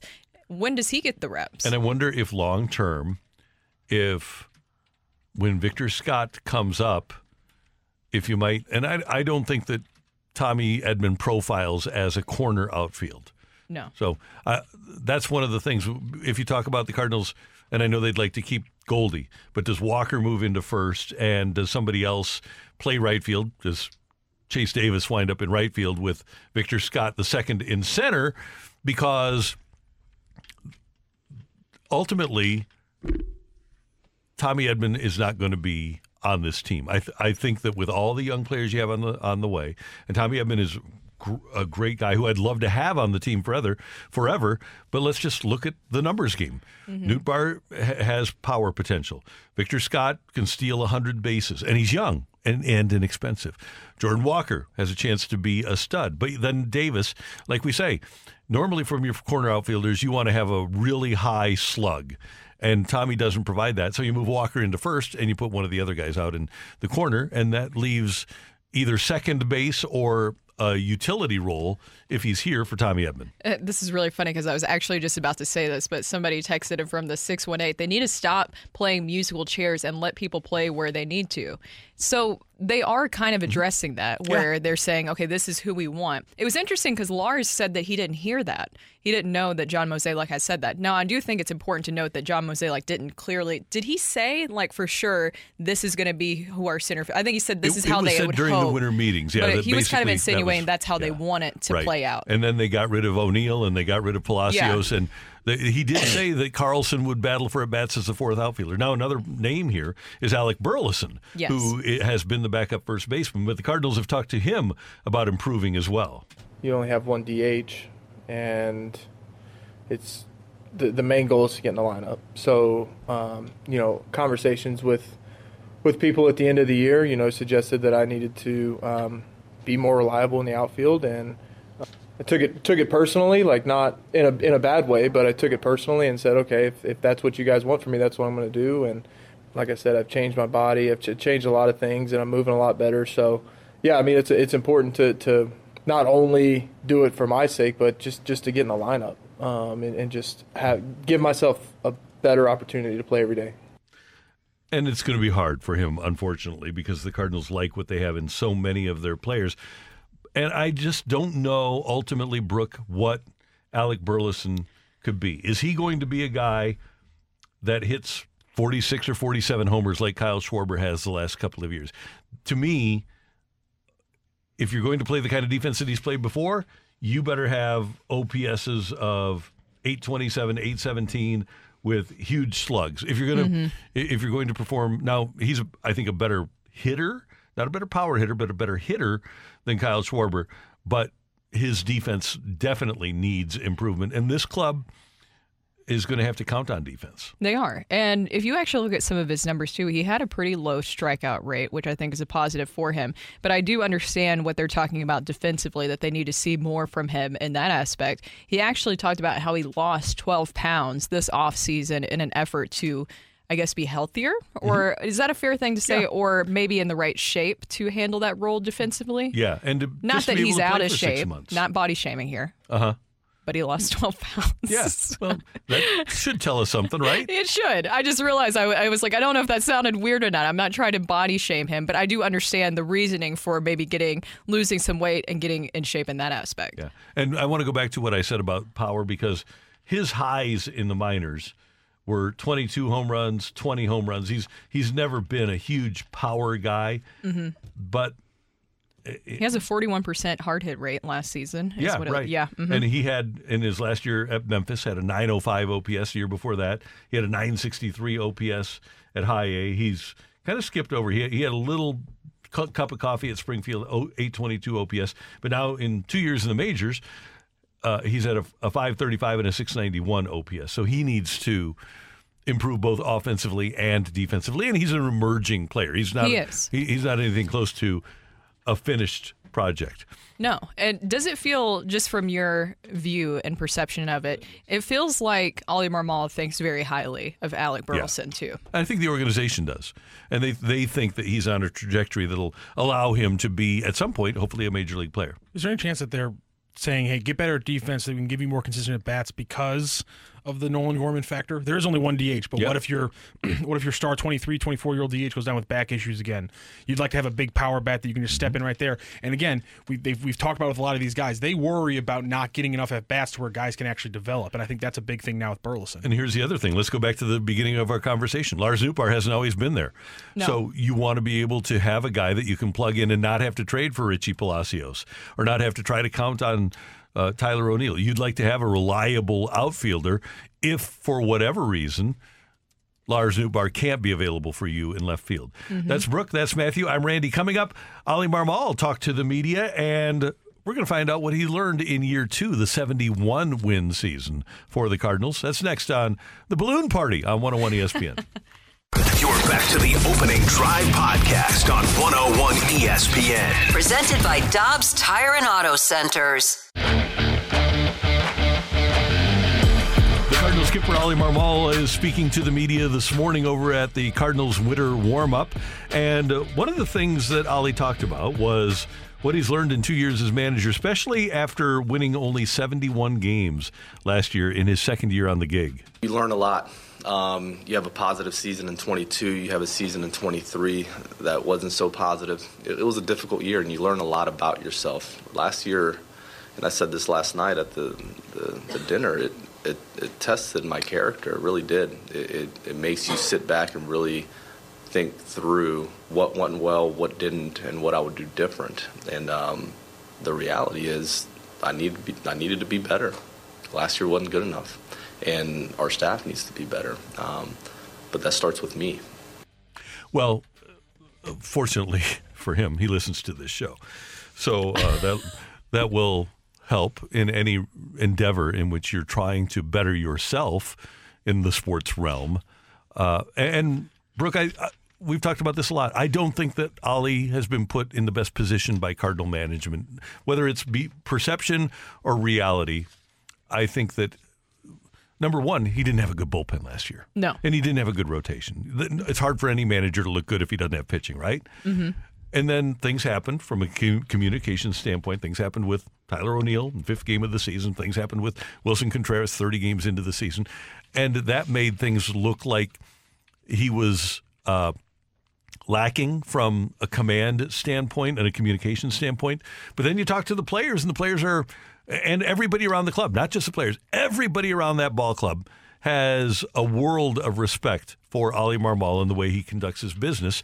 And hopefully the Cardinals have put him in a better position this year. And one thing I hope is that he is not beholden to a pregame script. I hope that the Cardinals truly let him manage. And they're all going to say that they're letting him manage, but I hope they do let him manage because I think the players would appreciate his management style. And I also think that he does have the ability to look ahead and to be thinking in the fifth inning about what's going to happen in the seventh, what I need to do in the seventh. Well, and I think that there is a theme that you are starting to see, and we've talked about this in baseball, where it feels like we're getting back to that old school mentality. You're seeing, winning, right? it, yes, where that ha- that gut instinct has to be allowed to come into play. You can't just stick to the script of this is what happens in this situation, that situation. You have to have a manager that's confident in that moment of this is what I know that we need, and I'm going to ride this, and this is going to work out in this way. You need somebody who is allowed to use their gut instinct in those situations. And I think that with them adding and bolstering the coaching staff, not just here at the Bigs, but also throughout maybe the organization, some internal promotions that they've had there, that that's another thing where you hope that he will be put in the right position. I think bringing in Daniel Descalso was a great move Mhm. by the organization because I remember you saw it too. How Skip when he was on the bench, I mean, he really just brought that kind of. It was a way that he was able to relate to players, and from everything that I've heard about Daniel Descalso, I haven't had the pleasure of meeting him yet, but it seems like he would be able to do kind of that same thing of really connecting with the players and being a former player in that way. I think helps. Yeah, and hopefully, I, I don't know what Daniel Descalso is as a strategist. And one thing Oli has talked about, whether it was in the first year with Skip or last year with Joe McEwing, is that they essentially have a three hour conversation about the game and about talking about what's going to happen. I feel because Daniel Descalso not only played under Tony La Russa, but we know Mhm. Daniel pretty well. He was paying attention to Tony La Russa. Yes. I think that having the conversation with him, and this is not an affront to Joe McEwing, but he just wasn't working with a Hall of Fame manager. Exactly. Right?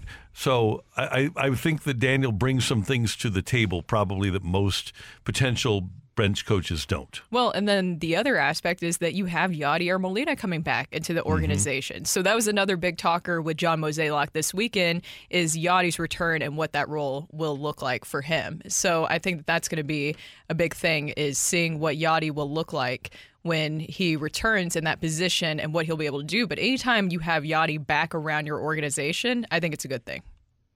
He's going to be like my right hand man on everything. No, he's going to be someone that, uh, you know, gets his feet wet. Um, I plan on meeting with him whenever he's done in Puerto Rico um, in terms of uh, kind of getting with him and letting him understand how we think about like player acquisitions, how we value players, and, and just really giving him an introduction to that side of the business. And then, of course, uh, you know, anything he can do to help some of our younger catchers, we're going to welcome. I think he's going to want to do that a lot.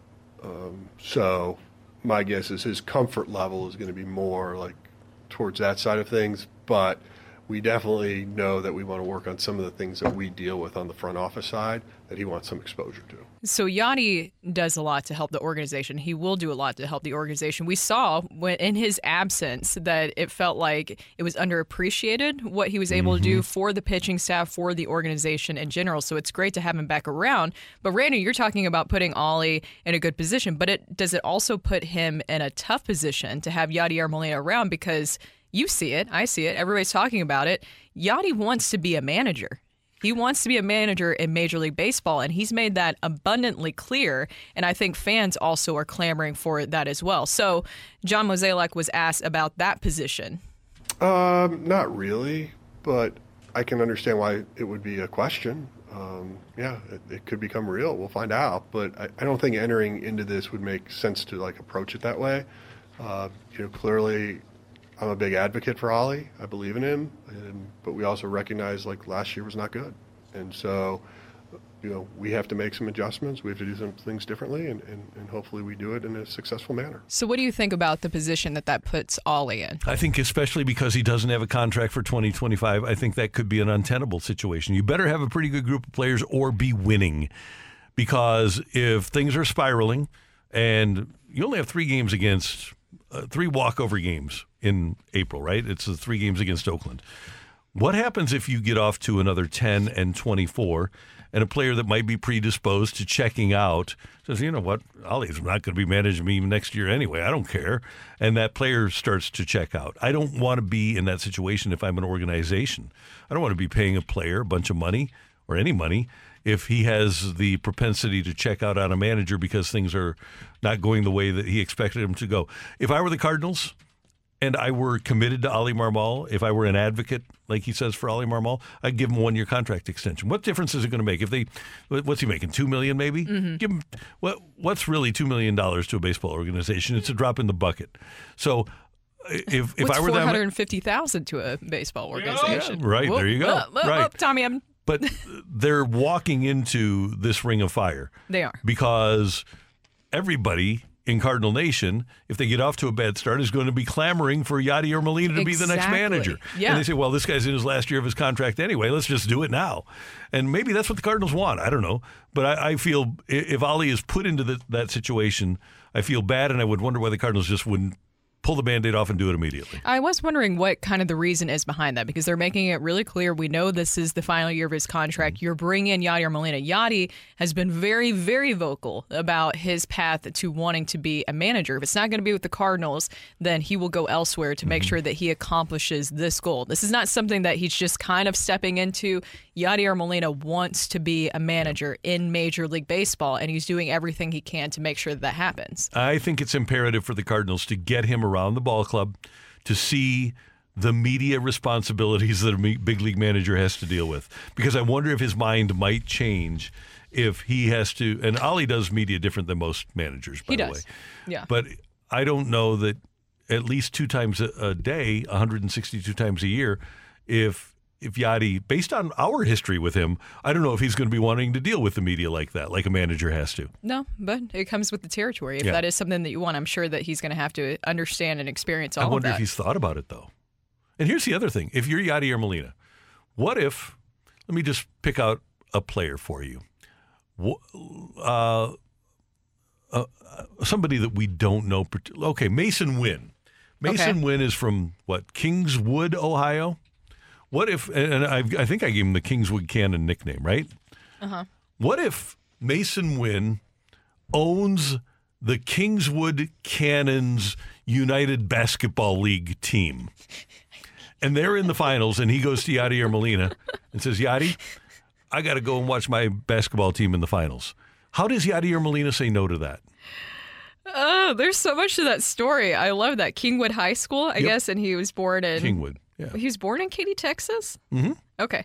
Um, yeah, he can't exactly say no to that. But then again, do you also say, well, until you've done what I did, then you can't come and ask me those questions? But what what Yadi every- was able to accomplish? Shouldn't you treat every player the same? Yeah, that's not the reality we live in sometimes, sadly, though. Mhm. Everybody gets special treatment, So, some, if you, especially if you did what Yadi did. For Yadi, it would be do as I say, not as I do. Mm, yes. Okay. It'll be that. I can see that for sure. Yeah. So I, I just wonder if I think every Cardinal player should buy a minor league basketball team and manage just for fun. it. Just, Yeah.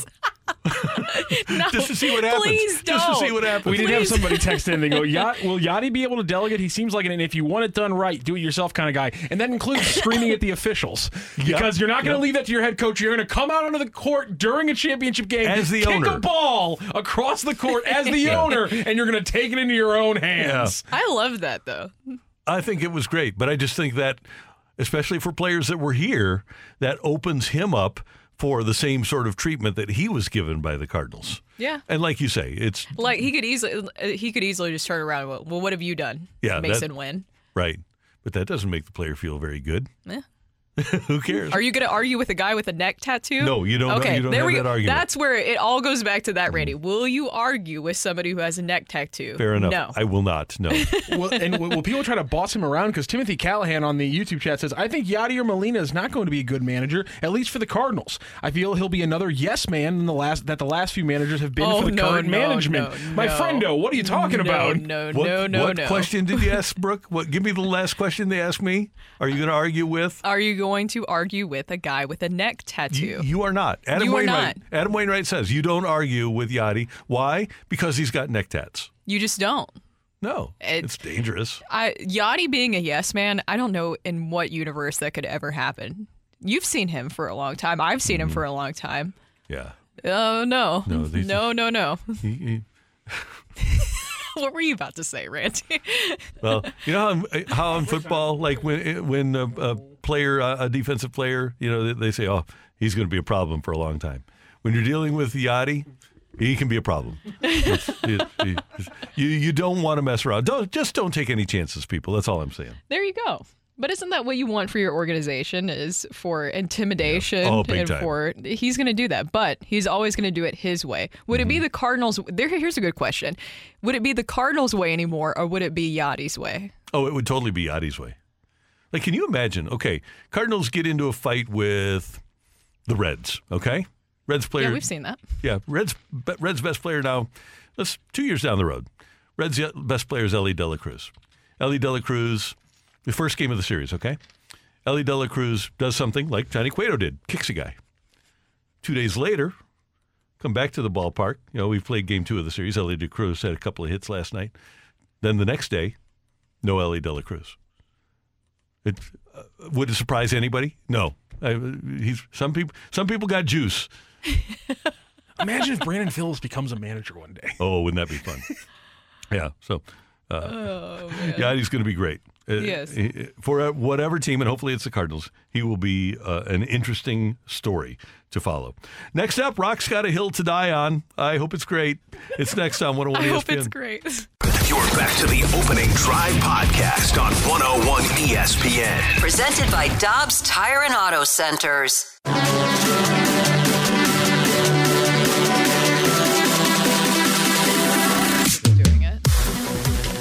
With uh, Jackson Burkett, I'm Tim McKernan. yes, Who- yes. What am I? Uh, Michelle Smallman back for a surprise visit. Oh, okay. There we go. And uh, it's uh, it's a hill to die on with uh, with Jackson Burkett. it's Jackson Burkett. The NBA is the best league in no. So Oh no, my it's God. actually Rocc's Rocc's hill to die on. We wanted to do something spectacular that might get those guys fired. Um, but But, then, Randy, we would have to do the extra hour all the time. Then. that's a good point. So I, so I, I, do it. I decided to throw that suggestion away, and I picked up a much much lighter suggestion. But I'm still going to be coming after people because for the second time uh, on Hills the Die, I'm going to be coming after the Department of Transportation. But this isn't just Missouri. I'm can going I- nationwide. Before you do yours, can I Go just ahead. give yeah, one? You got, a, you got a little one? Sure. Yeah. Step on that soapbox. Um, little hill. Okay. Um, little hill. and, and I know this might sound a little bit harsh, Okay. but uh, Thelma Krause, it's an NBA crowd. Come on, let's toughen up. I'm just saying. That's my hill to die on. Really? You, you know, you're going to get booed. Uh, Kobe Bryant got booed. Randy. Sha- no. Shaquille O'Neal got booed. This is unbelievable. It- Larry she, Bird she got didn't, she didn't have anything to do with what happened. She's just All right. Question. wife. Fine. Qu- Randy, she, question. She got booed. Toughen She up. cried. Fine, she Randy. cried. Randy, fine. It's her dead no, let's let's lay this down. The real thing. Keith Hernandez cried when he got booed here too. Let's Ran- let's toughen up. Randy, if they should match up in the tournament again, Mm-hmm. Should Illinois fans boo Sister Jean? Yes. No. 100%. 100%. She's like over 100 years She's old. 104. No. She's seen it all. Apparently not that. Yeah. Don't boo her, please. She's a 100 and something years old. All right. Fine. So age is a reason that we shouldn't boo somebody? Stan Kroenke's old. Jerry Jones is old. They're not a 100 years old. All right. So you get a pass? Yeah. You tell me after I turn 100, I can just do all the, Yeah. I can do as many evil things I want? No, she's. Are, oh, so you're saying Sister Jean's evil, huh? If I'm an Illini fan, I am. Yeah. Okay. Devil magic. Let, us go back to the beginning of this because I was just joking. Have you ever felt as sorry for anybody as you felt for that lady? Oh, that was. No. I, Her I hands felt- were shaking. I did no, not wa- I I- literally felt sick to my stomach. horrible. I can't it. get through the full clip. Yeah, it's terrible. It yeah, it it it, it I hate every She second was of it. obviously shaken to her core, literally Yeah. shaken to her core. It was terrible. It was. All right, but she does need to know. All right, uh, Hilda Diane No, Brock. stop, don't add the little thing. At the Randy, 50, 60 years ago, if you believe the stories, this country went to the moon. I believe the stories personally. We have 19 63. So Is it 60 um, years? Well, we went to we walked on the moon in '68, right? I'm looking at Ryder because I thought he'd have the year ready and he does not. Yeah. I th- No well, no, one- because Kennedy said we were going to go What to the 69, moon. 69, 69, 69. 63. Thank you. I, don't know why I said 63, 69. Yeah. Um, one small step for whatever. Man. One giant. Yeah. One giant step for mankind. There you go. So is your hill to die on that you don't believe it happened? No, 'Cause no, the- no, I that- like that's that. not I Hilda like Dion. that Oh, angle. yeah. Let's Because go with that. It absolutely did happen. We're not going to do that one. Um, it, it absolutely did happen. More people should get punched by Buzz Aldrin for saying it didn't. uh, that's hilarious. No, I'm just going to go with the fact that we as a country are so technologically advanced. We should have defeated snow and ice a long time ago. There's no reason that like way. there's no reason in a quicker way that isn't as long lasting for for temporary moments for like a week at a time we should be able to shut down snow and ice on the roads. There should be like heat how do we not have heated roads across this entire country yet? We went to the freaking moon! How can we not figure out a better way so that people aren't in danger? Like how can we not figure out a way so that even if there is a blizzard that hits buffalo they mm-hmm. can shut down. They, they don't have to shut down the game, not for because the game might be dangerous, but because the roads are going to be so dangerous getting there that they can't have the game. Can't we figure out some way with all this technology we have that snow, ice, wind, and a little bit of frozen rain does not defeat the human civilization? If I'm not mistaken, at multiple NFL stadiums, I, I believe MetLife Stadium is one of these. They have heating cores underneath the turf to allow the turf to actually melt the snow. Why wouldn't you be able to put a similar technology underneath pavement? I am with you 100%. I have no idea why we can't fix this problem. I agree, but if they can't even fix potholes, then why are we expecting them to heat the road? You know what? That's a good point. Actually, Brooke- I, I got. I'm just gonna point this out. There's a lot of Yeah. potholes. So Tan- tangential um, Hilda Dion. How have we not figured out a better form of concrete? Like we've been Oh, doing I this for like a thousand years, and every time in St. Louis, it, because I think honestly, I think the the weather's why con- it's so bad in St. Louis because you get the the constant warm, cold, warm, cold, and that, and that cracks everything. How have we not figured out a better form of concrete yet? Speaking of this technology holding us back, what are we doing, people? All right, I got a reason for you. okay. Can we, can we go a little conspiracy theory? Yes. When we want to fix economies, what do we do? We fix the infrastructure by putting billions of dollars into the infrastructure. If the infrastructure never breaks, then we don't have any reason to spend billions of dollars on it. to fix the econ to put people to work. But on I, am roads. saying it's breaking though. You're Oh. seeing it though. Yep. Now that's that's some mega mind energy Oh, over Yeah, there. because people are put to work to fix this stuff that breaks. If you get something that doesn't break, then you don't need to hire these people to fix the economy that have to fix the roads. Randy, can, can that technology be, be maybe pertain to certain diseases? Yes, and cancer is one of them, right? Hmm. There's a strong belief that one of the reasons that cancer will never be cured, this is a conspiracy theory that I've heard, that one of the reasons is that there's so much money to be made from A, researching cancer, and B, selling pharmaceuticals that would ostensibly help people live longer. Hmm. Yes. People say that's going to cost a lot of money, but think about the money you Yes. save. This is all. This is there's a not about saving there's money. a It's about push pull spending here, money. It's and, about see, spending and, money. and that's why Randy gets down to the thing. I would say, well, people would save a lot of money on you know car costs and things like that. Then you know maybe I wouldn't mind paying a little bit more for the road maintenance. You know I'm okay with that. I am if, too. If, if, I, if you're telling me you're you're, you're my road ta- the tax my taxes are going to go up a little bit, but it means I'm not going to have to worry about driving on ice at all during the winter. That's that's a very that's a that's a trade-off that I'm completely willing to make. We can do this, people. We have the technology. We made the six million dollar man. We can do this. Yes. Oh, we did. Bigger, stronger, faster. Exactly. Stop doing that with cars and just make that with roads. Bigger, I- stronger, faster. I also need to defend myself a little bit because somebody's coming after me about what I said about the potholes. Which I mean, potholes. I will. I do understand how expensive all this is. To your point, Randy, and that's why it's really hard to want all this stuff because it's really expensive to fix roads. Somebody said, "Well, hey, Brooke, if the concrete didn't freeze, we wouldn't have potholes. Heat the concrete." Yeah, there. But there's more that causes. other problems, yeah. There's Yeah. water, Yeah. traffic causes potholes, not just Right. ice and Right. snow. So if you're given the ability to have a bionic eye, bio- great sight, bionic ear, Thank you. great hearing, bionic arm so that you can throw a car, or bionic legs so that you can run 60 miles an hour, what are you taking? Ooh. I don't know. Eyes or ears? I don't. I, I would love to be able to lift stuff and throw it. That's you Like just want to run around like lift a Hulk. car and throw it. Yeah. I think I would probably I- But with ears, then you could hear everything. everything. But do you want to hear Everything. everything? Because it might bother you. But then you can use it to your advantage. Kind of like Limitless. Did you watch that movie? No, I didn't. You did you watch that movie? Yes, I've seen Limitless. Okay. Like that. Like you know what I'm saying? Where he has like everything is amplified. His his sight, his hearing, everything. There you go. And, and here's the thing. I know he, heated road seems like the easy one, but like to the point, I'm I'm I was thinking about this when I was driving home, like because I was driving home late at, uh, on Saturday night. The roads were very empty, but you know, they weren't that easy to drive on just because of the wind and everything like that. And my thought process was like, why do we not have like a drone? Like out here at like 2 a.m. That's just kind of like heating the, you know, just kind of melting, you know, big chunks of ice on the roads. We don't have to deal with it. Because I'm thinking, well, these roads are going to be empty for the next eight hours. If there's any precipitation, everything's going to freeze over, and tomorrow mm-hmm. morning is going to be dangerous for people. So I'm not even saying, so maybe you're saying because we're getting people saying, well, are you, you'd have to tear up all the roads and then rebuild them all, which honestly isn't a bad But then start. they in last forever. opinion. That would. Then you can't spend money on them. But then you're right. Then they Mm. last forever. Then you can't spend money off. We got, we're just figuring things out Look, here. this is a dilemma for me. Uh, oh, are you going back to the bionic? This is a six million dollar man. Yeah. Well, and then somebody sent in that they would want a bionic arm because then you could be a one man starting rotation, one man pitching Yeah. staff. True. Good point. We actually are getting stick to sports texts in from the text line.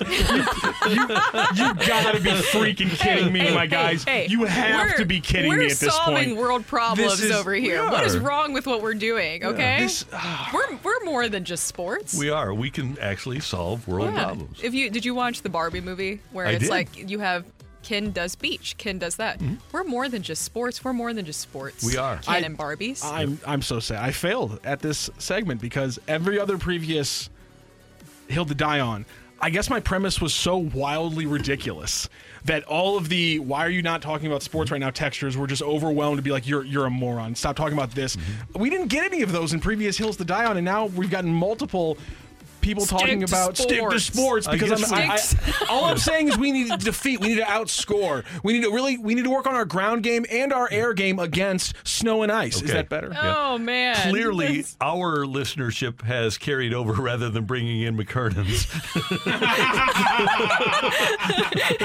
which is fine. We we love you people. Uh, you, you're, you're, Is it- you haven't been here for this hour, have you? our I, I, peeps. Can you at least give us like a preview? I know we need to get out, but can you at least give us a preview of Nope. like what your other topic was? Nope. Because I feel like that one probably was going to be more in line with Yeah. like your. Oh, it would have. Yeah, it would have gotten a lot of Yeah. people angry. I, I've I've made little comments like this uh, like before, but I was going to go a lot bigger on this Randy, comment. use but your no. power to get it out of him. Come on. No, I'm good on that one. That's the one. That's the one. There's one thing I am. There's one thing I am very stringent about. It's that when somebody tells me don't don't get fired, Okay, I don't get good. fired. I am going to just shut up and dribble. Is that that's kind of like interesting that we can empathize with that now? Yeah, we can. Yeah. That's right. Next up, what's on tap before BK and Ferrario here on 101 ESPN? What? You're back to the opening drive podcast on 101 ESPN. Presented by Dobbs Tire and Auto Centers. Blues and Flyers pregame at 6 o'clock tonight, and the action at 7 with Curbs and Joey. You'll want to be tuned in for that on the radio. And then on TV this afternoon, 3.30 on Channel 4 here in St. Louis. Uh, new, what's it called? First Alert 4. That's, First you, you don't 4. remember anymore. You, they changed it on you.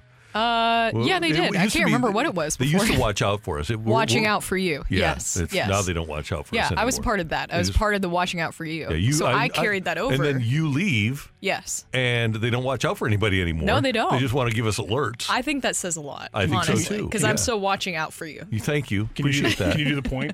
What watching out when they, for when they do you? like four, like when they do like No, four. that like was five. That was five. five. Who did that one? That was Yeah, five. five, yeah. five and one. God, yeah. that one I was never made the cut for the promotions. so. so anyway, this afternoon on the on Channel 4, the Bills are a 10-point favorite over the Steelers. 38 and a half is the over under. With the weather, I am going to take the under in this game, but I think Buffalo covers. I think Buffalo wins this game something like 21 to 10. Mm, 21 to 10, you say? Yeah, that'll get us up to 31. So I'm going to take the under, but I think Buffalo covers. Maybe 24 to 10. Ah, kicking is going to be at a premium. Yeah. I'm going to go 21 to 10. What is it about the Steelers offense that gives you pause, Randy? what, what- whatever could make you question the Steelers offense? Historic ineptness. Can I, uh, can I can I check my bets with you guys? My bet with you guys really quickly. I'm, I'm doing these bets by the way on Underdog Fantasy. I talked about it earlier today. Okay, yeah. So I, I went higher and lower across all these stats. Najee Harris, 16 and a half rushing attempts. I went higher. Lower on Mason Rudolph, nine passing first downs. Oh, wait, that's Jo- that's free money. Yeah. Josh Allen, one and a half sacks taken. I think he slips at least in the ground and just gets tagged down Okay. at least twice. Uh-huh. And then higher one and a half Dawson Knox receptions, just because at some point he's Yep. going to do the old Ben Roethlisberger. Oh my God, where's my tight end throw? At least two times in that game. So Yeah, those, those are my bets going into this game because I think it's just going to be a slog. Yeah. My entries, I should say. Yeah, I I like those. Okay, so uh, who do you guys have in the game itself then? Bills. The Bills. Okay, and do they cover the 10 like I said? Yeah. I think so. It'll, I it'll do. probably be a little nerve wracking just because it's not going to be a good game. Well, No. and ha- not having TJ Watt, I think it's amazing what a pass rusher can do. I think it's a game if TJ Watt is there. I don't think it's a game because TJ Watt isn't there. Exactly. All right, so Eagles and Bucks tonight. Eagles on the road, a three-point favorite. I'm assuming that Baker Mayfield is going to play. It from all the reports, it seems like it. What just freaked me out is that I thought that I knew he had the rib injury, but they always kind of made it seem like that wasn't going to hold Mm-hmm. him back. But then it seemed like this weekend the talks amplified of him being questionable. But is that more of a tactic to maybe throw the Eagles off a little bit? I think if you're the Eagles, you have to prepare for Mayfield, and then you just—I don't even know who the backup is right now. Uh, that's a great question In because it's not Tampa. Blaine Gabbert anymore. No, and I know that they have uh, the old uh, Kyle Trask, but I think he's their number three. They have somebody that has actually played before that is their backup. Mhm. But I, I know AJ Brown is out. I, yesterday on ESPN, I think it was Randy Moss saying that he thinks Julio Jones can be an impact player tonight. I just I think Philadelphia's lost their mojo, I do too. and I, I'm, I'm going to go with like- Tampa Bay to win this game outright. I I am too. I just because simply the Eagles collapse that we've seen after such a great start to the season, Mm-hmm. Amazing for them to collapse in this way, and they even I I have to say this selfishly, Randy, I somewhat enjoy it. You want to know why? Because the Eagles kept taking some of my favorite Titans players. Oh, that's fair enough. That, I So- think that's good reasoning. And they took AJ Brown. Things are not working out. I guess maybe with AJ Brown and the Eagles, there might be a little bit of a kerfuffle there, and obviously he's mm-hmm. going to be out due to injury in the game. And then Kevin Byard just really hasn't panned out well in their defense or fit in yet. Right. And th- that might have hurt them from a chemistry standpoint. Maybe Yes. that's part of the right part of the I do like. Jalen Hurts a lot. I mean, I mm-hmm. don't dislike the Eagles, but I'm just saying. It is nice that it works out Yeah. a little bit that way. A little karma. Yeah. Kyle Trask is their backup, by the way, in Tampa, and John Wolford, the old Rams backup, is uh, ostensibly their number three. I don't know who would take Mayfield's spot if Mayfield can't go, but I, I'm going to say that Mayfield is going to be there, and I think Mike Evans will have a big game, and I think Godwin will have a big game, and I think Tampa wins this game outright. But I think it's relatively close Mhm. because that's just who they are. They play great defense. So I'm going to say that Tampa wins this game at home 24 to 20. Oh, I, I got to go with the Eagles on this one. really? I mean, when you when you have when you have the uh, just a better team in the trenches. I think I think that comes out in the playoffs. And I think the, the Eagles' defensive line hasn't been what it was last year, but there's still a lot of talent there. I think they probably you know they probably over, overload every spot that isn't Tristan Wirfs on the Buccaneers' offensive line and, and get to Mayfield a couple times. And then I think when it comes down to it, maybe they pull back on the offensive play calling a little bit. and Say let's not try to throw it. And let's just let's just run this ball down their throat because we got the five hog mollies in front. Let's let's make it work. I think it'll be a fast game. I think both teams are going to try to run it, even Mhm. though both teams have capable wide receivers. DeVonta Smith, Julio Jones on one side, plus Goedert being back, and then as we mentioned, Evans and, and Godwin on the other side. Yeah. I I still feel like the Bucks are going to have it just because of the Eagles collapse. It just feels like things have not been working out well for them. And then their defense, we've talked about it a lot. Their defense is just not doing what it should be doing this season, especially towards the end. Yeah. So uh, you will be able to see that game tonight with Joe Buck and Troy Aikman on ESPN. We've got BK and Ferrario coming up, and then the Fast Lane from 2 to 6 here on 101 ESPN. Danny Mack will be with us back in the morning tomorrow. Great job today by our producer, audio and video engineer, the one, the only Matthew Rocchio. Thank you, sir. Pleasure. Uh, Brooke, wasn't this fun working till 11? It was. We figured it out at like, what, 9.59 that I, we were that's working till so bad on us, but It I like is. how we both realize it at the same time. How about that? And we do do prep work the night before. Yeah, and we, missed it. We were somewhat prepared. Randy, it's Randy because he, he goes everything off the grid, and the grid is one sheet. So there's no hiding the 10 o'clock hour, and it's just staring at him. In the, uh, face. he even said Rocc's Hilda down when we were going to rock and roll because it's on the paper in front of him. It's Whoopsies. nobody ever accused me of being too smart. But oh, so talented, and man, we just we need to stick to sports. legs like I did not expect. I tell Let's- you what, watch out, Raquel Welch. She got him coming for you. Oh yeah, I'm wearing my Reese's. If you want to go back and watch our YouTube uh, re-air uh, the on the Air Alliance team uh, YouTube channel, you can, and you can see my Reese's socks. And your tan legs. I Yeah. pointed that out. I was like, Randy, your legs are really tan. Yeah. Randy, Randy decided in the middle of the show to call the cab in a 1950s movie. I cannot. we, we thank you for tuning in, texting, and being a part of the show. For all of us until tomorrow morning at seven. Have a great Martin Luther King Day, St. Louis. And now for something completely different. You've been listening to the Opening Drive podcast on 101 ESPN and ESPN.com. Presented by Dobbs Tire and Auto Centers.